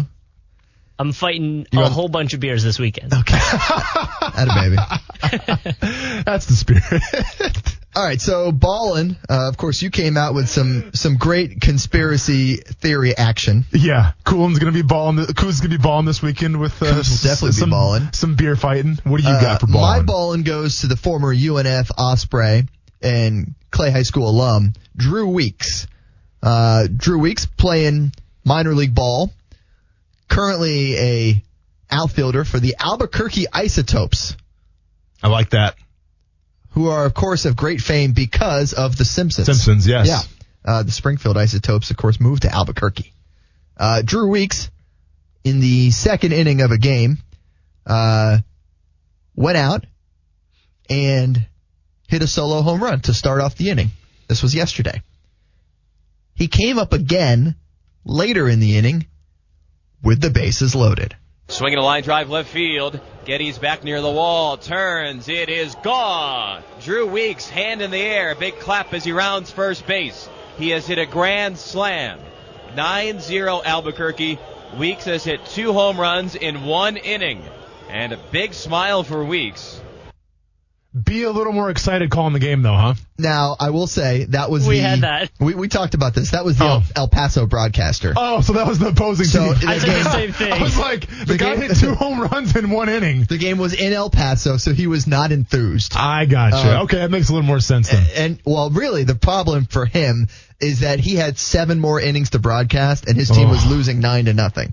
So let me ask you that question, Stuart. Yes. Did you ever encounter that? And by the way, I that- have. that's a that's a ballin'. I mean, to say the least, a Hey, grand slam and a congrats to Drew back Weeks. to back dong leabies in one inning. Two Dong Levies and back-to-back ABs. Oh, it sounds in good one off your inning. lips, man. It's Nice, nice beautiful. work, nice work. Yes. But have you ever encountered the problem where you're calling a game, Yes. and it's a blowout, but you still, Yes. I'm sure you have to sound enth- enthused to be professional. It's a lot easier for it to be a blowout in soccer, too. By the way, Yeah. Because the second it's three nothing, you're just Everyone's like tuning off. you're just like, oh my gosh, we've got 60 more minutes in this game. You know, I have to come up with stuff to talk about for that long. So yeah, no, I've done it. It's it's a challenge, but I- it's I'm a a- challenge the other way too. I was going to ask you on the I, other side of the uh, I coin. call- I called an Armada game. Uh, I want to say it was either last year or the year before, and they won seven to nothing. wow. Which was awesome because I got to call seven goals, which was Sure. more than I think I called the first two years combined. uh, and it was just it was cool because I kept scoring time after time. Yeah. And uh, and it just got to the point where I was just like, man, what what am I what am I gonna talk about now? I just have to keep going and going. And uh, it was it was cool, you know. Yeah. We, we got to pump them up a little bit for once instead of being like, well, our score's uh, four to nothing, right? You know, you Yeah. didn't have to like grind your teeth and like try to ignore the fact that it was it was not pretty out there at that point. So that's my ball and Drew Weeks, now of the Albuquerque Isotopes. So did the isotopes from The Simpsons come first, or did the isotopes from minor league baseball? Minor like the- league baseball. They came first. after The Simpsons? Like, I- I'm saying, like, what came first, The Hmm. Simpsons or the real team? That's a good question. I, I feel like it used to be a different team name in Albuquerque, and then when the show did it, they're like, well, let's change it to the Isotope. Okay, I gotcha. think that's what happened. I Okay. could I could be wrong. Okay. Uh, I could be wrong on that. Hey, we actually got a caller on the line. Let's bring in Submarine Mike, Oh, the, the man with Hello, the, the guys. whiteboard, Oh, our, the whiteboard our man, fellow I know. whiteboard champion. Submarine Mike, what's going on? Hey guys, what's up? Hey Austin, you may be onto something with Jericho at Grill and JR Live. oh, tonight. yeah. We got why, do you, another why, one. why, why do you say that? Because I listened to the most recent episode of Grill and JR that came out today. Okay. Earlier today. I, I have And not he listened to it mentioned- yet. uh, of course, they were promoting the show tonight, and uh, he said there's going to be a special surprise guest because you know the guys are in town. There it You is. may be There it is. Lock it in right now. Jericho is going to attack Paige at the Jumbo Shrimp game. And then after that game, because it's so late for the JR's podcast, he's going to go on JR's podcast and talk about it. You heard it here first, folks. E ESPN 690. Submarine Matt, Mike's got my back, and I appreciate it. absolutely well. Us whiteboard guys got to stick together. Oh, without a doubt, We man. need to stop shooting. We make our own tag team. Without a doubt. I like it. That, that'd be a hard tag team to beat right there. You better believe it. I appreciate you calling in, though, Submarine Mike. Thank you, man. Good stuff there. Uh, of course, remember you can always call in. Star star six ninety is how you do it. If you also believe the tin I'm tinfoil making hat, believers out of people now, I mean man. it's it's what we do here uh, on ESPN six ninety. Yeah. Uh, good stuff there. I actually wanted to know how many people are going to the going to the match. Uh, give us a ring. Let us know Yeah. that you're uh, you're attending the fight for the fallen. Uh, or whatever else your plans are for the, the sports Just weekend. wanna talk some, uh, I just want to see what people are Let's- doing let's this talk some weekend. weekend plans. Hey guys, Yeah, what's bad weather, what do you maybe. guys- We'll what are you see. guys up to? Actually, Yeah. I want to talk about Fallen yeah. and uh, and Europe. What Let's do you get got? it, man. So fallen. Uh, let's get a little NFL talk. We haven't really Okay. done that yet. Yeah, no, we're Uh, gonna get it. so- oh, we got some movie trailers coming Oh, up, we so got we'll some get movie into trailers some. coming up. But uh, so the owners have brought an idea to the table that is going to be presented with the new CBA, and basically what the deal says. And this is falling, so you know where my head's at right now. But what the proposal says is that they're going to add two more games. So it's going to be an 18 game regular season, but there's going to be a rule in place where the NFL players can only play in a maximum of 16 games per season. So, yeah, I mean, I know we're getting ready to go to this break here pretty soon. I want people to kind of digest that a little bit. I'll tell you my first thoughts right off the bat. I understand where the NFL comes forward and says that they care about player safety number one, and limiting players to only playing 16 games doesn't change anything from the player standpoint. But imagine being a fan where you go to a game and you expect to see, you know, Patrick Mahomes, Tom Brady, I mean, pick your star player, Nick Foles, and all of a sudden that guy's not playing because Of this silly rule, because of the silly rule. Yeah. So go and think about that a little bit, ponder it, and we'll get into that next on E ESPN 690. and if you keep listening until Monday, Brent Martineau will be back. Yes. Just uh, keep listening, and we promise you'll be back soon enough. I say just keep listening Thank forever. you for your page. Yeah, that's that's true too. yeah, Yeah, I mean, I won't be hosting next week, but I'll be making appearances of course. as I like to do. Yeah. Pop- Same- same pop thing in on with- the show. And we have fan favorites like Marcelo as well. Marcel Robinson, Yeah. uh, noted fashion expert in his own mind. Certainly, uh, no doubt about that. Uh, big thing we've been mentioning today and talking about all across the Cox Media Group family is the annual WOKV Carathon. Uh, it is currently going on right now on WOKV on the FM side. Sure. You know, our call letters are WOKV They had no idea. or WOKV. Gonna be honest, don't know what call letters even are. okay. We're, we're WOKV AM. But- okay. because they used to have the the signal on both FM and AM of the news station. okay. Um, now they're just FM, and we use the AM signal, Gotcha. 690. Gotcha. Anyhow, that's unrelated to the Carathon. I'll explain to you what call letters are in a second. Yeah. Uh, but the Carathon going on till six o'clock. Um, and they're raising funds right now for the Child Cancer Fund of Northeast Florida. Great cause. Uh, helps local childhood cancer patients and their families. And certainly you can call in and donate money. Uh, it's 855-636-6877. You can also go online, E espn690.com. We have a link there and you're able to bid on some pretty cool auction items. I bring this up because Since the start of our show, someone has bid an additional bid on our in studio experience. That's awesome. Yeah, so Hopefully it's not my mom because she can just come visit me regardless. Yeah. Maybe she misses me and just wants to come say hi. that's But hey, which is, it's also for a good cause, so I can't be mad. Absolutely. At her, So if it is uh, indeed her. get on there, keep bidding. Uh, I will send out that link here in a little bit, uh, and you get the chance to come into the studio, check us out, and then you get to see the TV side of it as well. for sure. Uh, tell me a little bit about the uh, the whiteboard, we got going Whiteboard, on where today. you can uh, people can check it out on Twitter, Facebook, Twitch, or YouTube. Um, are you a Naruto fan or Naruto? I, I've heard of it. It was not one of the animes that I uh, partook. Pretty in. good. Okay. And, and now there's a new one called Boruto. So it's uh, what is it? There's an, they just replaced the N They- with a B. They, they- they put a B in it. Now it's like the next generation of kids. okay. Yeah, I'm All watching right. that currently. Uh, but my whiteboard, and this is this all ties together Sure. here, is uh says storming Area 51 is a giant game of Red Rover, and I'm all in. Okay. Stuart, what are you doing September 20th? Phew, That's a long time from now. I What- know, what- I know, and this is I gotta not look my at it. style to to try to make plans so far in advance because I I fly by the seat of my pants, but. We might have to make a plan here. We we might have to make a, an E ESPN 690 trip September 20th. Uh, It looks like I might be joining 400,000 people. Yes. Uh, 400,000 people have signed up to storm Area 51. And basically what's going to happen is, is all these people, including me and Stuart, and maybe Kuz if he I wants to just, come look, with I too. just looked at a calendar. It's a Friday night. I'm going to be covering high school football. okay, well then me and Kuz will do this. Yeah. But we're going to go to Area 51. And 400,000 people are literally going to take off at the exact same time. And we are going to break in to Area 51. I feel like I have been training for this my entire life. Ever since my preschool class, we played Red Rover. I could not be stopped.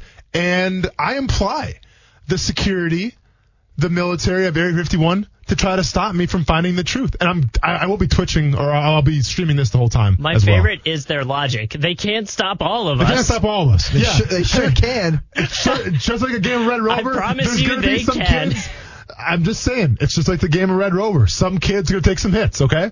But there'll be a couple. Me, maybe Coos. All right, I'd Uh, like to counter this.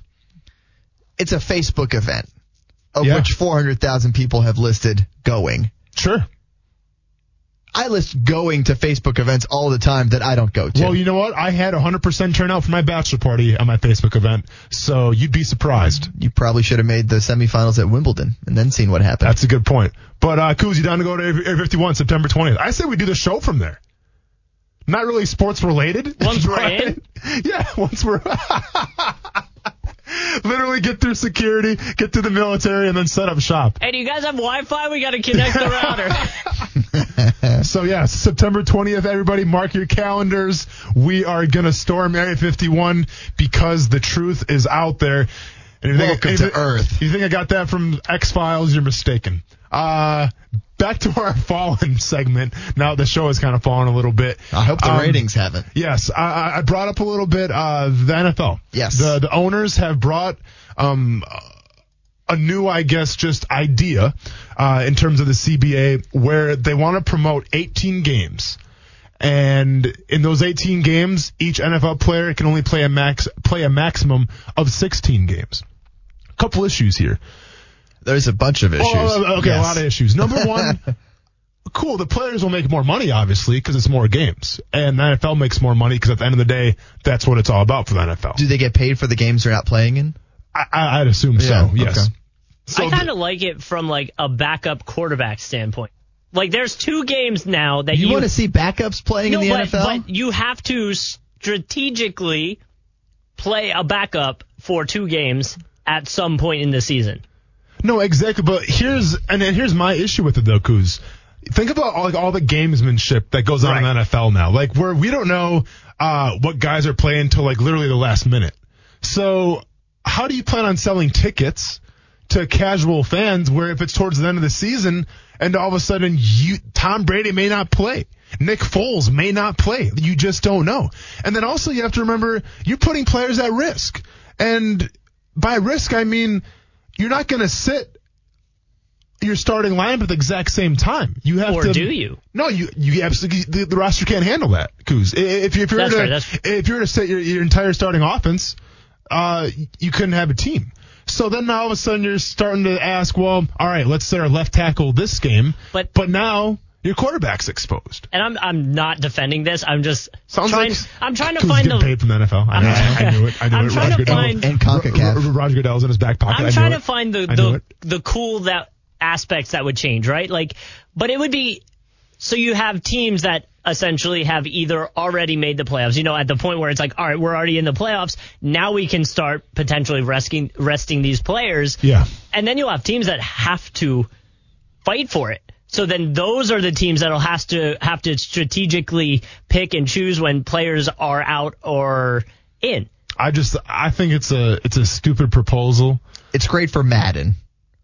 Yeah, it's great That's a, for. this is a video game proposal. I know this is a video game This is proposal. not a real life proposal. it's going to kill the world of fantasy football too. Ah, I, yes, yes, it would. So I, honestly, I just think I think it's a horrible idea. I mean, I love to sit here and talk NFL and this topic for the next hour or so, but let's be honest. I think there's really there's the only co- the only pros that come from it are yeah, you make more money, but you can make more money other ways as well. But in terms of fantasy, if you can find that one guy that's a backup that's going to play All starter right, calm minutes, down. It's not happening. It doesn't matter. It does, it's not happening. I'll tell you right now, this rules. I'm telling you right now, Roger Goodell is Kuz in his back pocket. Kuz is getting paid by no, Roger I'm Goodell. just saying I am there's some convinced. positives that would be kind of cool from a fan perspective.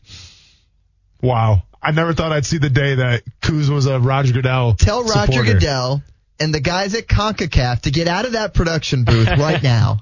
get out of that earpiece that you're listening to. No, I, I- I think it- it's an absolute stupid idea. Yes. I mean, I get the terms of making money, but like I said, you have to remember that fans are going to go to games, and hey, not everyone's a season ticket buyer.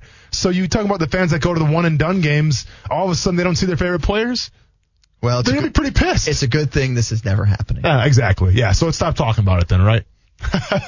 you're falling, Stuart Weber. My falling. It's the Australian cricket team. what are you doing? How can you put up only 223 runs against England and just get absolutely smashed in the semifinals of the Cricket World Cup? 223 Are you- runs? Are you kidding me? 223 runs. That's Eng- it. England dropped a 226 spot on them Sure. in only 32 overs. Are you serious? It's not bad. Not bad. 32 overs isn't bad. Kuz is like, I don't get You get 50, Well, by I- the way. Oh, I know. Oh, my who goodness. you- look who you're talking to. Whew. It sets up Sunday's final, England versus New Zealand, Cricket World Cup. Tune in. What, what do you What do you think is going to happen? And then the final People are going to fall asleep in the stands. cricket expert. You think it's going to be a low score? It's cricket. I mean, it's, it's a really long day. Um, I, I don't know, From man. a- I gotta, I gotta give it to the home team. I gotta give it to England. So, you- do put you- up 226 against just two outs in 32 overs. I know. Are it's you insane. kidding me? It's absolutely insane. Uh, Wow. wh- What's your final score prediction? I could see, I could see New Zealand getting up to about the 300 mark, See, that's what I was leaning towards but, too. but they're hitting, they're they're batting second. So yeah. I think Yeah, I think uh-huh. England goes out there and really paces it, like really does well. I'd say they put up like a, I don't know, 340. Okay. Like they go bananas. Go ahead and put it down for me right now. I got New Zealand winning 279 to England's 240. You You think England can only muster a 240? Yeah, yeah, especially with only 32 uh, overs. Yeah, Against yeah. Uh, those bowlers from New Go- Zealand? Go, go and give me 32 overs all day with the things we were talking about. And uh, yeah, big big hitters on New Zealand. They play good defense. I like my chances. You remember how we talked about where um, in sports broadcasting and journalism, how you shouldn't like just say things. You should have some um, knowledge behind them. Sure. That's currently what I'm doing right now. In case you Okay. didn't notice. See, I think England has some amazing wicket takers. Sure. And, and they know what Wicket to takers. do. They know what to do. They know how to get it done. What man. is this croquet or is this uh what are we playing again? Cricket. Cricket. I- our, fr- our I- friend I- Andy, who I listens didn't know they had overseas, wickets. is all about the Dude, cricket. he's like telling his friends right now E ESPN 690 is Well, the when we place did to be. the when we did the poll the other day, and we were talking about what sport is the best to listen to Somebody on the radio, chimed in with cricket. Andy chimed in with cricket. But isn't it like a 10-hour event? Oh yeah, How is okay. I'm, I'm get not gonna, locked in, I'm- folks. I'm not going to judge other people's likes and dislikes. I actually I actually enjoy watching some cricket. It's it's good background Gonna sports. be honest, never watched a single minute of cricket. We're gonna have to. It take, looks intriguing. It is. We'll have Yeah. to take you out to the field sometime. Is it I've never been on a Cute- cricket cute field. get hurt or not? Is it like a pretty rough game? Um, not with a person, with the ball. The ball's really yeah, hard. that's what I'm saying. uh, you just you don't have a glove. You got to catch it. Yeah. Bare hand. well, cricket, everybody. No one does it better than Stuart Weber here on E ESPN 690. Jacksonville Cricket Club, give us a call. We'll get Austin Lane out on the field and, uh, Uh, and show him a wicked googly. Okay. All right, we'll uh, we'll keep the show going next. Uh, I think we're done with cricket. E You're saying a lot of words I don't understand. ESPN 690. Yes, one more hour of Action Sports Shacks radio on E ESPN 690, and then it's the weekend, folks. Did you just get that marker all over yourself? Yep, there it is. Oh boy, It's a bummer, man. just just drop the Just marker drop my right on the dry erase shirt, marker on my gray also shirt. known as pulling a coos. the, the one day I decide to wear a shirt that's not black and it just completely backfires for me. What are you going to do? At least it's not spaghetti sauce, and at least you're not wearing it tomorrow. Well, you, you're not going to know if I wear it tomorrow or not because I probably true. won't see you. You never know. I might. It's a, it's a comfy shirt. You're not going to wear that. No, Tomorrow. I'm not going to wear it tomorrow. I, I promise you I won't. Okay.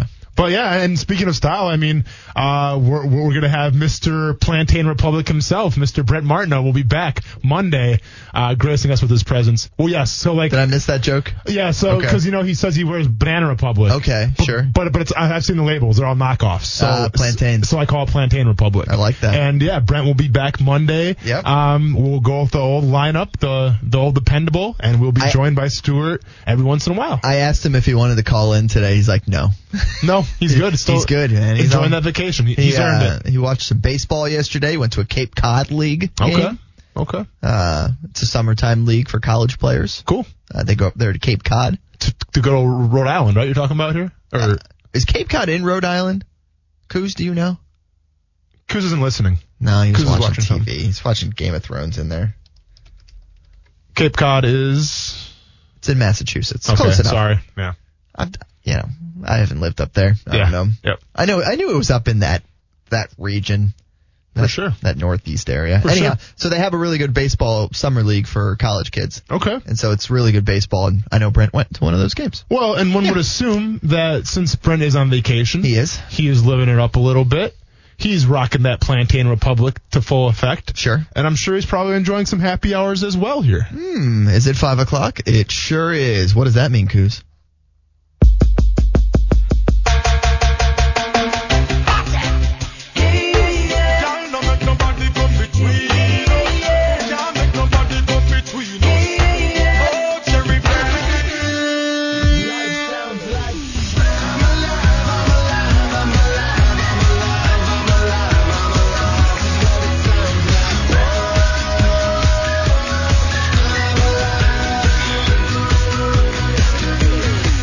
grab a drink, get a shot, and sip your Star Tenders. And before you go, Stuart, I just want to say, w- I've probably heard this song now, I don't know, over a hundred times. Couple times And, now. and you know what? It hasn't gotten old yet. Like I- I'm still jamming along to it. I'm still nodding my head. Um, I like that song, dude. As opposed to Old Town Road, I heard it 20 times and I- I'm good. I'm all I, set. I will say the song is catchy and refreshing, much like a locally owned tequila right here in Jacksonville, made in Tequila, Mexico, shipped directly to Jacksonville Beach. I'm of course talking about Vita De Louis tequila. Make your own recipes with Vita De Louis, the smoothest tequila you will ever taste. For locations, recipes, and merchandise, visit VitaDeLouis.com and be sure to drink responsibly. Coos, go ahead and save that audio that we just did and put it in the Stockton to Malone highlight tape because that is how you do a segue. I was kidding. You don't have to really save it. Okay. No, no, actually, actually save that though. I need, Save it. I need that res- for my resume tape. It's gonna be on the resume. Big Well, great. are you, are you planning on leaving us? Where are you going, man? It's always good to keep your tape ready. I got you. and I don't have a radio tape at all. I'm just gonna say go on Twitter and check me out. I don't, I don't Okay. have tape either, but yeah, I don't know how good. that. I don't know if that's how that works in radio. all good. But Probably hey, does. uh, Coos, Coos knows. Air checks. Yeah, they're called air They- checks. okay, they do the whole thing. Getting uh, getting to some news ar- around the NFL though, and just around in sports in general. We talked about Melvin Gordon a little bit yesterday, and th- there was actually some new developments, and, and more of just um, rehashing some old stuff that Melvin Gordon said about the whole Le'Veon Bell situation. And I, th- I thought it was kind of interesting. Um, I guess he a story came out where he texted Le'Veon Bell when Bell was holding out last year with the Pittsburgh Steelers, and Melvin Gordon said something along the lines of, "Hey man, you're not only doing this for yourself, but you're doing this for all of us." And he said, "I, I completely support you," and it's funny because I think, and this is even back when I played Stuart. I'll, I'll be honest, like in terms of, and not to say the Chargers and the Steelers are giant rivals, right? I mean, they're not. Um, but I think like even when I played, I think it was kind of rare to uh, to interact with guys from different teams that, that you didn't really know per se, even if it was another defensive end. Um, I think in the past couple years, when you've seen the jersey swapping, you've seen the social media banter back and forth. I think that you're starting to see guys get more on the same page with each other. And that's a prime example with Melvin Gordon supporting Le'Veon Bell. Now, I think it's kind of a, I mean, there is the, there's the small groups of football players, but there's, al- there's also the fraternity of running backs. And it's a position that we talked about yesterday a little bit where the running back, doesn't last long. And the NFL stands for not for long, but then we're talking running backs as well, a position that has wear and tear on your body. Um, you know, you have to get your money where you can. So I, I just thought it was an interesting um, thing being brought to the light. The fact that Melvin Gordon has always supported Le'Veon Bell, as a, I mean, as opposed, I'm sure a lot of players have supported Le'Veon Bell. I remember Maurice Jones-Drew was on the NFL Network saying that he supported Le'Veon Bell's decision, and this begs the question leading up to the CBA coming up now, where back when I played, my, going into my second season, and the CBA presented itself. Um, I- I'm gonna be honest with you, and I- and I'll be 110% transparent we were not all on the same page. Um, guys did not do a good job of communicating what they all wanted. I think that when we signed the CBA agreement, I feel like not everybody was in the loop.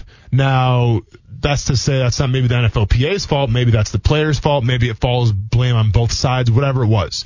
But I think if you look back now and you look at the way the CBA panned out up until this year, the owners got the better part of the deal. But now with what you're seeing with this camaraderie, you're, you're seeing players trade jerseys after the game. And I, I know that may not mean a lot to some people, but it's showing me that there's a respect factor. Yeah. E- Even against your opponent, even against your division rival. It's not like the old days where you hated who you played against. Now it's like you're all doing this together. You're in this thing together. And I think when you have that, you talk about the CBA coming up.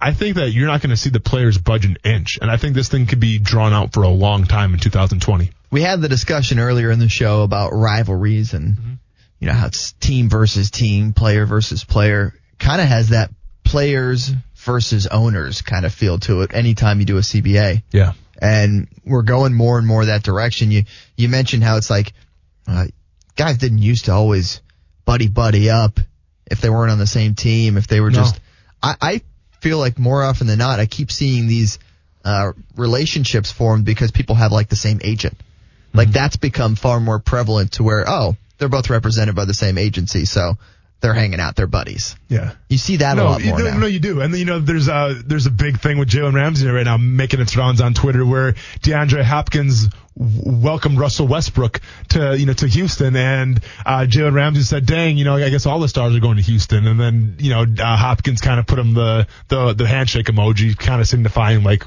"Well, Jalen Ramsey should go to Houston." Those two are supposed to hate each other. Yeah, and of course, and then What there's the a big heck? outcry like, "Oh, Jalen Ramsey's going to Houston." I wouldn't put too much stake into Right. one emoji or, or or to one you know Instagram post, but. You know that's that's kind of shows you how the game has changed because I think even back when I played, where you had one of the premier corners, if not the p- premier corner of the division, going against the premier wide receiver of the division, usually they didn't get along. You know, I mean, I remember when I when I played the Titans, when I played the Texans, when I played the Colts. If we lost, there was no prayer circle after. To be I, fair, I I went to the locker room pissed off. Jalen and AJ Green got into it. It's true. No, that, that's absolutely correct. Yeah. So it still happens a bit, Yeah, right? you still get some scraps out there on the field. you look at some scraps, but I think for the most part, though, overall, I think that the camaraderie in the NFL, uh, and I'm, I'm talking about from like, you know, team per team, I'm talking about the collective camaraderie is as strong as it's ever been. And the biggest thing when you talk about a union that you want is that camaraderie. Unity. Yeah. Is the, is, uh, they call it a union, yeah. So the Yeah. unity, yeah. So, and then I get it. It's 2020. We're still a year away, But I think it's something to talk about Oh, right it's now. never too early to talk about Yeah, it. because Yeah. I mean they are starting to you know talk agreements and things like that. They are starting to get the dialogue moving. But you look at what happened when I played back. I think it was 2000. It would have been 2011 when the lockout took place, and there wasn't a lot of budge from the players for a while. And we actually missed training camp a little bit because of that, and we missed the complete OTAs and mini camps. Um, I think with what you had there, where maybe guys were on the same page and it took that long. Well, I think you could see it maybe lasting a little longer in 2020. Yeah, uh, a lot of players are dealing with a lot of similar issues right now. Uh, when you're talking about the the things that they face and and why they all need to be on the same page and and we got into it in, in the Melvin Gordon discussion. Do do rookie deals need to be shorter? Do some of these things have to be changed? And man, to be a fly on the wall in those discussions, can only imagine just kind of how how heated those those rooms are getting. Yeah. a- As they as they figure out the future, because And- there's so much money at stake on Oh, I both know. sides of this. Yeah. and there's plenty to go around, but each side's always going to want more. And, and here's a point too that hasn't really been brought up, um, at least that I've heard.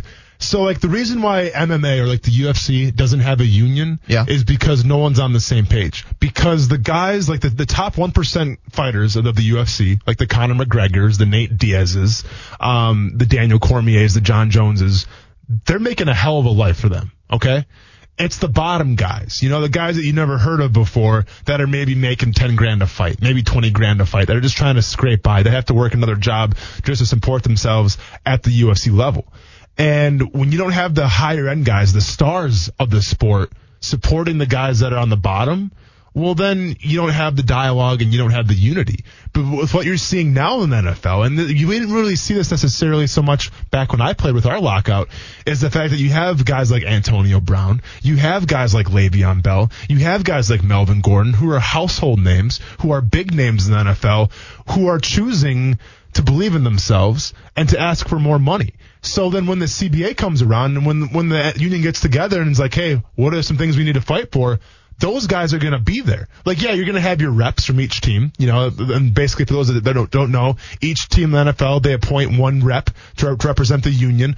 But now you have all these star players that want theirs as well, you know, and I think when you have that, a lot of interesting things can happen. But we have to remember too, yes, the star players want their money. Um, the roster guys that are just trying to make a spot, they want their money. But also the retired guys like me, you know, the, the, the guys that maybe aren't doing so well in terms of health insurance or, or injuries.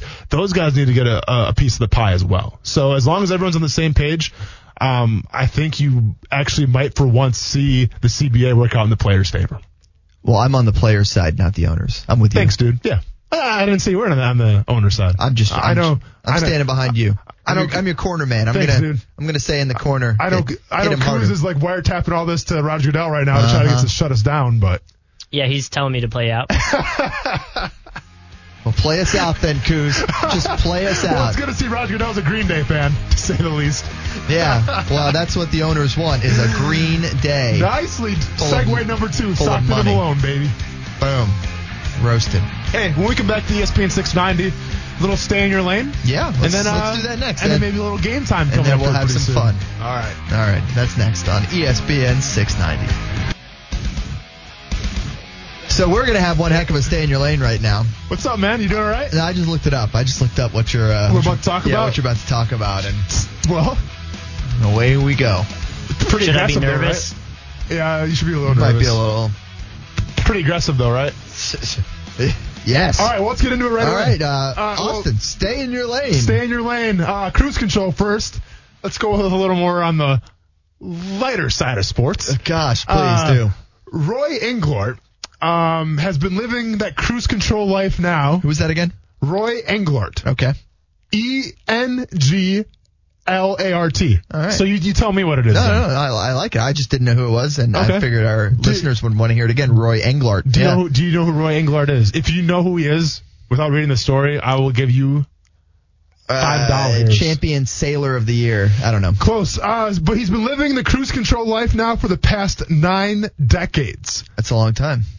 The 96 year old Englart broke the 500, I'm sorry, 5,000 meter Masters world record uh, in the 95 to 99 age group with a time of 42 and 30 seconds. The previous record uh, was 50 minutes 10 seconds. They haven't officially announced it that he's won it yet because I guess they have to wait for some testing, which leads me to the case do they test for steroids when you're 96 years old? Because this is not in the, the official time yet. So he ran a 5K in 42 and a half minutes. Yes. But it's not official yet because they have to wait for the results to come back, supposedly. Are they carbon dating him? What's the results? I, I have what do no we get? idea. I don't. I, I mean, They're gonna sending in the 23 and me. Hey, What? well, so, so first of all, Okay. when you're 96 years old, you're, you're, you're balling. Like, congratulations Yeah, to him. I mean, absolutely. the fact that you even can walk at that age. Hey, the fact that you're even alive at that age, to be honest with you, two thumbs up from, from my end. Um, super impressive.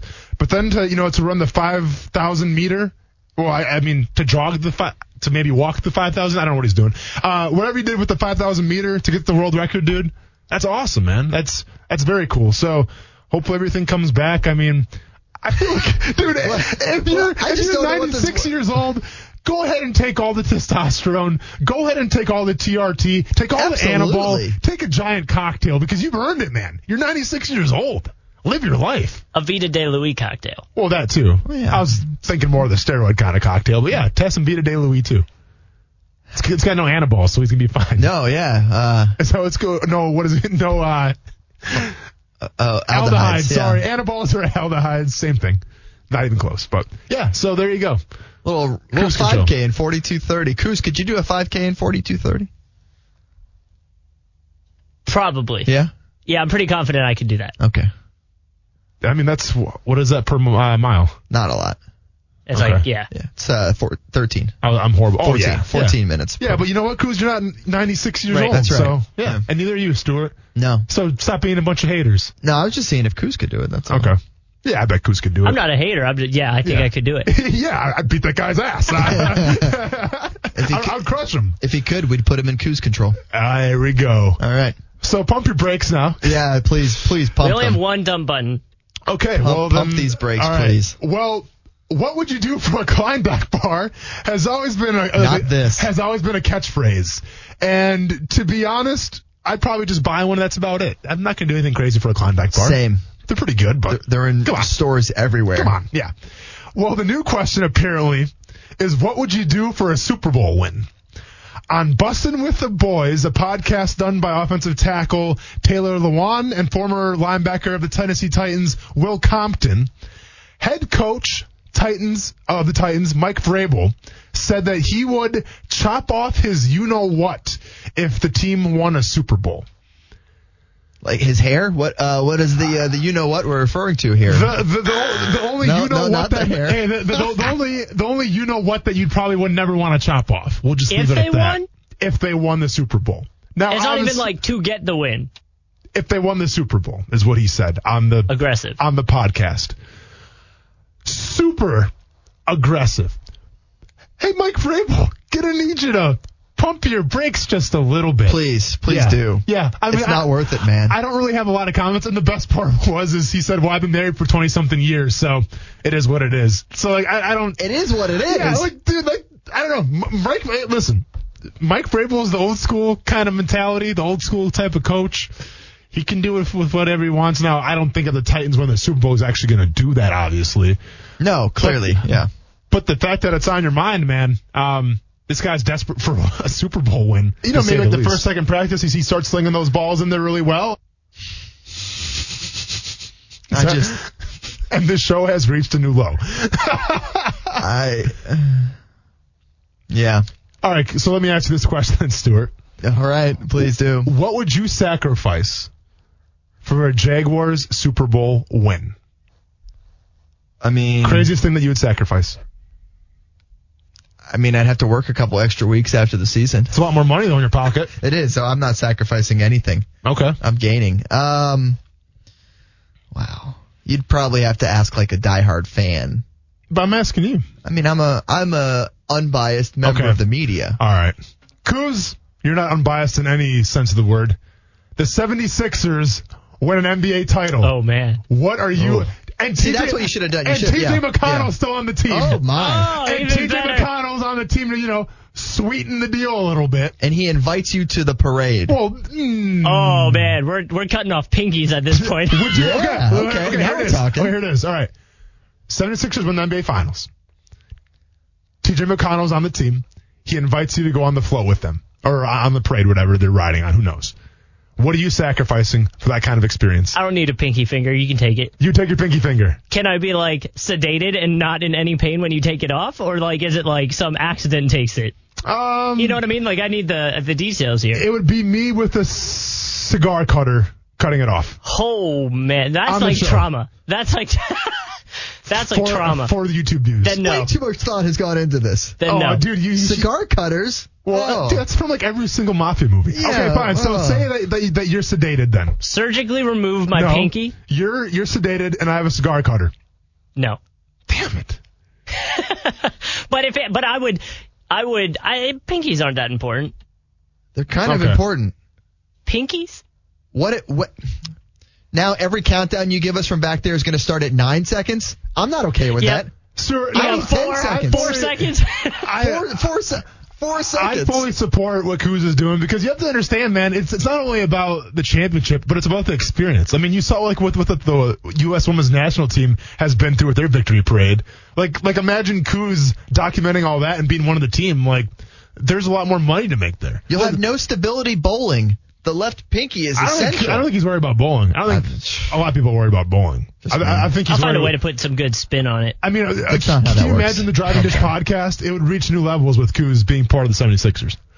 So, Kuz, I, I support you. I'm a little bummed that I can't do it myself with the cigar cutter, but No, yeah. No, like that's the thing is I, I don't want like traumatic situation to lose Well, the pinky. Well, it's a traumatic situation for the 76ers to win and for you to go on the floor with TJ McConnell. Just saying. yeah, no, I know. I'd remember that forever. Yeah. Sometimes it takes a little sacrifice, but all right. Good to know. I'm not losing my pinkies for anything or anything. Fair enough. Even I a don't- pinky toe? I need those. I need. I, how would I hang ten? if I ever did theoretically go surfing, yeah, I I was going would to say, need you to and be. Chris Conley hanging out I now? would need to. I would need to hang ten. You would hang nine. That's not good enough. That's fair. You need the perfect ten. Unless surfing's like golf. In that case, you would be winning. You gotta get. Oh, never mind. You gotta get a lower score. Okay. Stretch Armstrong at it again over here. yeah, yeah. Really get, really reach for that one. Thank you. Thank you for saving me with the tease music. Yeah.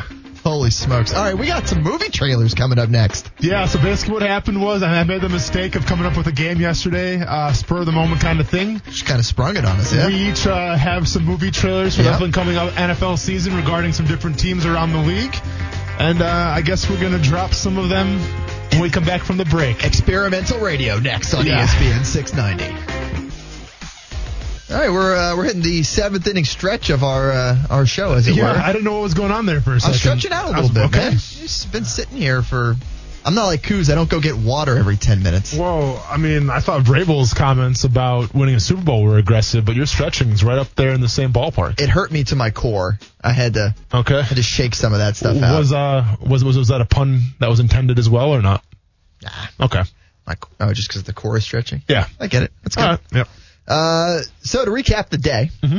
uh, big stories of the day.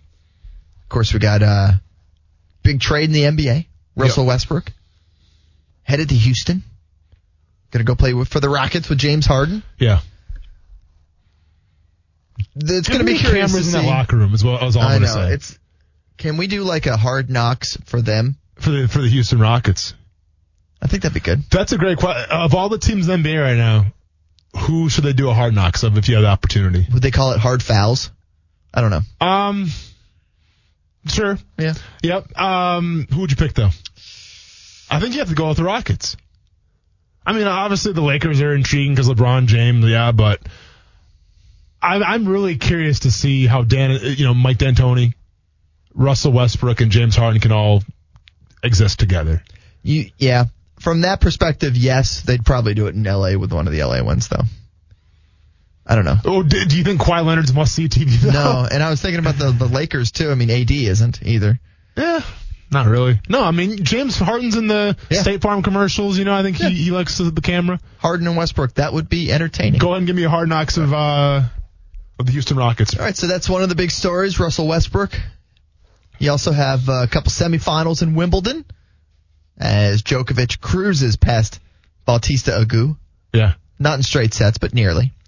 Uh, and Roger Federer takes down Rafa Nadal in the 40th meeting between these great rivals, which Mm-hmm. really gets us into talking about rivalries and some of the great ones in sports, some of the great ones we grew up around, and a little comment on the Twitters from our friend Bold City Cat. Bold City Cap tweeting in rivalries amongst players are just about dead, but rivalries will soon only exist between the fan bases. And I appreciate you giving me thumbs up because yes, I have trouble saying that word. It's tough sometimes, man. You're being kind of a, a bad person right now, Stuart. What are you talking about? No, you, you killed it both Thank times. I was, you. I was But, uh, very proud of you. But, but listen, I, I I think Kat brings up a good point where, you know, the the feuds between the players, it, it is kind of a dying thing. And it's like I talked about uh, two segments ago, where you're starting to see a lot more camaraderie, even than when I played. This is literally five years ago. Um, the landscape has changed, and you're seeing, you know, fans, whether it's on Twitter, whether it's in person, um, they're the ones that are really keeping the rivalry ignited. And I wonder, and you know, I'm the wrong person to kind of comment on this because, yeah, I mean, obviously, uh, I'm, I'll be honest, I'm, I'm a Jaguars fan. I played for the team. I want to see them do well, but I didn't grow up here. Okay, like my fandom is tied to the fact that I played here for three years. Um, I, I wasn't here in '95 when the team first came here, so I'm not trying to say I'm a bandwagon fan or anything like that. Because I mean, I'll, I'll cheer for the Jags all day, even though I'm not supposed to do that. But I'll be honest, I'm a former player. Well, I want to see them do well. The way I've always looked at it, you don't we we don't in our business cheer for the team, but it's so much more fun to cover Yeah. the team when it's winning than it's losing. But- if, if we had to choose one or the other, Sure. we would rather see them win. So, but here's my point though. Like, as a diehard Jaguars fan, does it get frustrating? Or maybe I'll ask who's with the 76ers here. Yeah. But as a diehard fan, so choose the Jaguars as an example. If you're a Jaguars fan and you're diehard and you're at every single game and you're cheering and you're on Twitter and maybe you're taking the brunt of a lot of tweets because the, the Jags got beat the previous week, they got embarrassed. Um, Lord knows that's happened a lot the past couple seasons, set aside from 2017.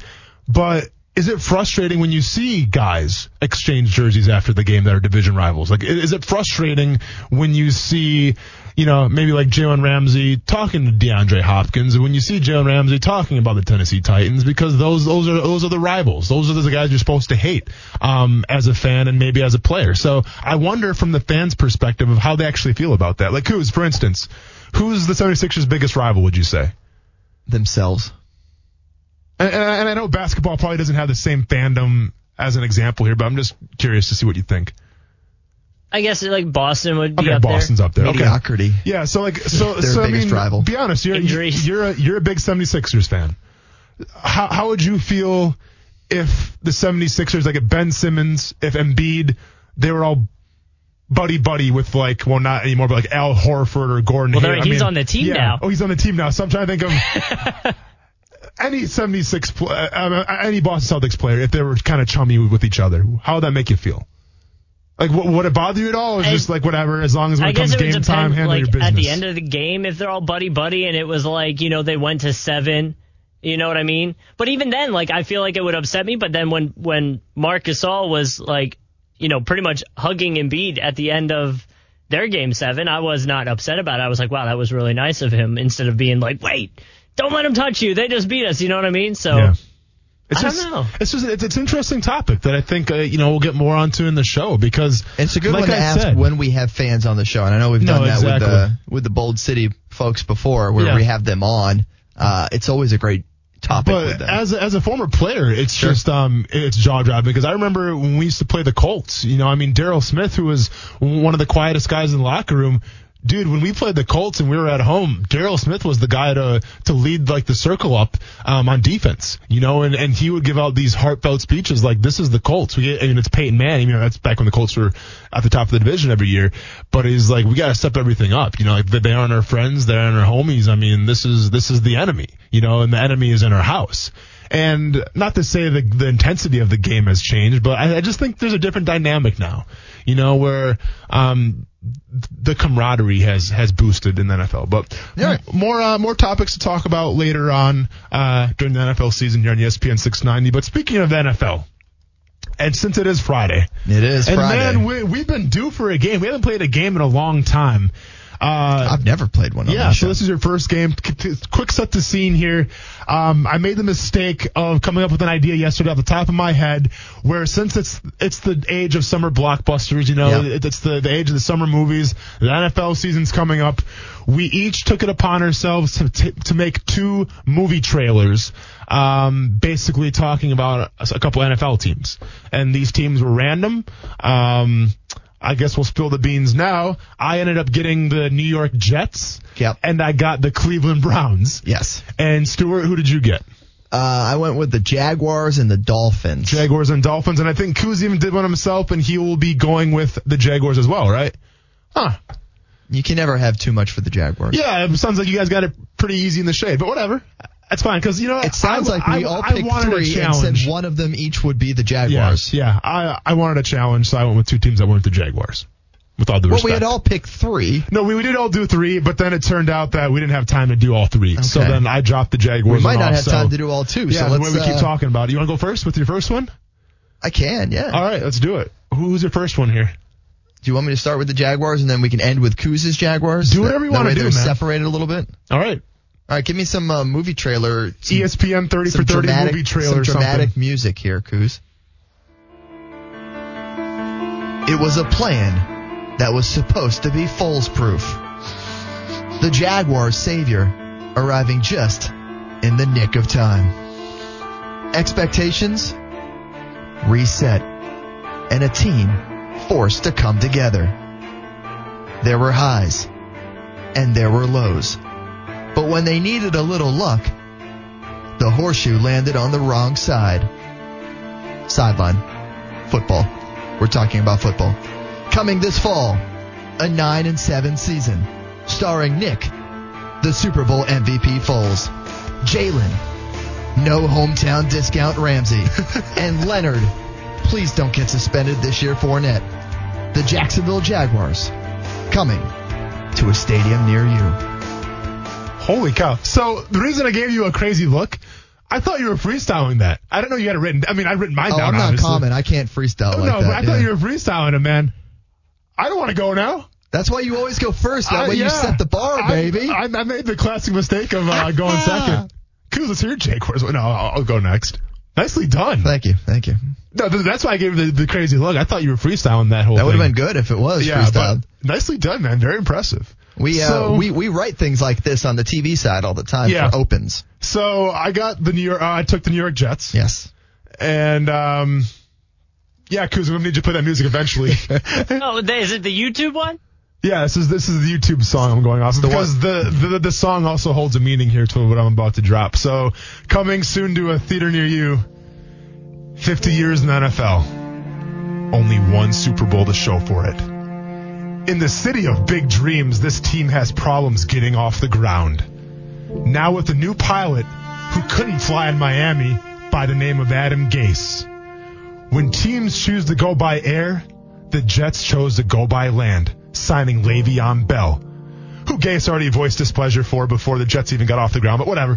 Yep. No. uh, no, no. The air, on the other hand, consists of a second year quarterback not named Baker Mayfield and a receiving core that would make any fantasy football player retire from the game. This isn't some movie where the plane goes down and crashes on an island where the survivors all work together and learn something about each other only to have it all end up super confusing but you feel like it ends in a good place but you're not quite sure but the message board said it was a good ending so you believe it like that TV show Lost. No, this is the real world and the National Football League. So you better buckle up and make sure those tray tables are in their upright and locked positions because the Jets are about to experience some turbulence. That's the movie's name. Turbulence. it's called Turbulence. Turbulence. And fade. Gorgeous. Thank you. Yeah. Yeah. Turbulence. Turbulence. Woo! Hey, we got some more. Those are good. Yeah, I thought we did okay. We're good at yeah. this. I can't Yes. wait to Yakuza's. Look, yeah, High five on that, dude. Our Heck first yes. story, Austin Lane high five. I like it, dude. Boom. Yakuza, what'd you think? I liked him. He's Okay. rewriting his right now to Yep. try. and yeah, get I'm it searching better. it up now.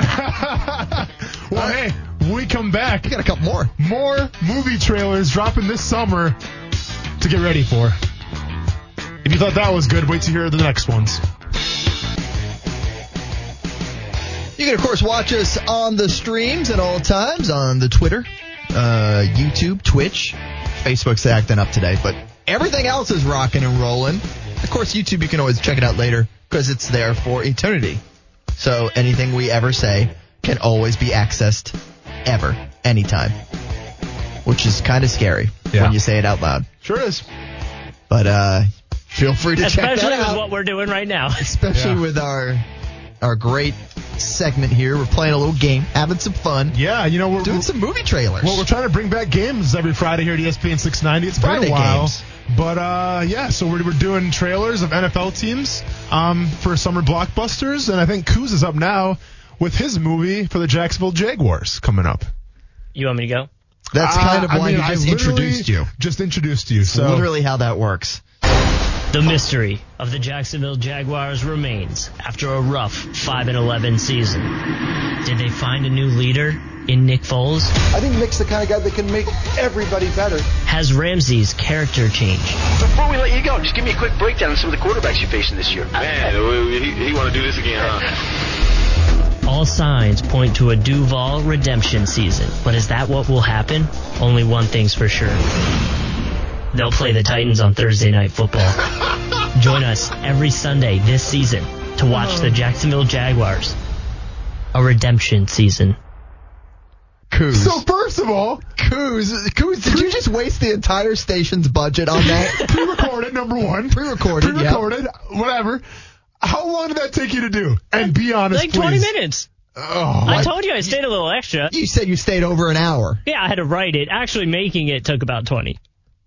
Uh, so total time about an hour. Yeah, let's say an hour. Hope it was worth it. it felt great. I literally just put some words on my cell phone and hopefully the time syncs up to the music that I'm hearing. That's what I did too. yeah. Nicely done though, Kuz. All right, Kuz, You- You're, yeah. pretty modest though. You're like, yeah, it's like a, yeah, No, it's okay. gonna stink. It's only like thirty I seconds. mean, Well, yeah, I thought was couldn't give listening it to a away. Michael you got Bay- sound. You got sound bites in I there. thought I was watching Yeah. a Michael Bay video or listening to a Michael Bay video. Boom, explosions. Trailer. Yeah. Michael Bay explosions. All right. Stuart, you want to give us your second one? Or you All want right, me to yeah, go? I got You it. wanna We'll go? let, we'll let you close it out Okay. since you're you're Yeah. ready to rock. Since it's the Cleveland Browns and everybody wants to That's hear that. right. So we're doing the Miami Dolphins. Miami. here. Dol- this was. the- I'll be honest. out of all these, this is the one I'm more, most curious to hear about. The Miami Dolphins. Okay. What if I told you Ryan Tannehill wasn't actually that bad? Well, the 1972 Dolphins are known to pop some champagne. It'll take a stiffer drink to discuss the 2019 edition. Josh Rosen still throwing interceptions. Ryan Fitzpatrick soon to be on his ninth NFL team and tanking for Tua starts in October. Cover your eyes or head to the beach for the Miami Dolphins this fall. Uh, First of all, nicely done. Thank you, thank you. Number two, dude, I can picture Stuart at open mic doing some slam poetry with the Dolphins. Like, I I feel like we need to take these to open mic and at least do it one time. With, with Coos playing the music Hey in the man, background. Coos, Coos played the beats. I, I, that, that was that was that. That- I that didn't write worked. up to the beats. The beats just No, the, worked the perfectly. Oh, beats worked well. Yeah. Yeah. most of these things I've noticed, like when you add a, a, a some music behind it, like it sounds better. Yeah. it sounds Oh, good. Yeah, it sounds professional. It sounds like we know what we're doing on E ESPN Some musical 690. artist way back in the day was like, maybe if I add music to my words, this will be But better. maybe some, you know, Songs. s- sports guy's going to Boom. eventually take it and use a Miami Dolphins trailer for it. And Well, here there we go. are now. Yeah. All right, so I All got right. the Cleveland Browns. Um, this is my own music that I edited together, so I'm, Oh, God. it's going to be bad. But uh, Ex- no, no, it's going to be great. well, I have to time it all up, which I can't see the, the time keys. But That's I the think part we'll be I'm all right. worried about. Yeah, 'cause Okay. don't hit stop. Just let it go, and I'll, I'll I'll line it up. All right, Cleveland Browns. Here we go. They were the laughing stock of the NFL. An 0-16 season. 30 starting quarterbacks since 1999. The dogs had lost their bite. and the city of Cleveland had lost its hope in their football team. And with LeBron in LA, the city known as the land had nothing to believe in. This fall, the NFL is going to the dogs. Odell Beckham Jr., Nick Chubb, Baker Mayfield, that running back that got in trouble in Kansas City, Jarvis Landry, Miles Garrett, with a coach I'm not really familiar with, in a division that consists of the Bengals, a team that has an offense built from the 1980s, and the Pittsburgh Steelers. If you can't handle these dogs, then you may want to get off the porch. The Cleveland Browns in Dog Days. And there we go.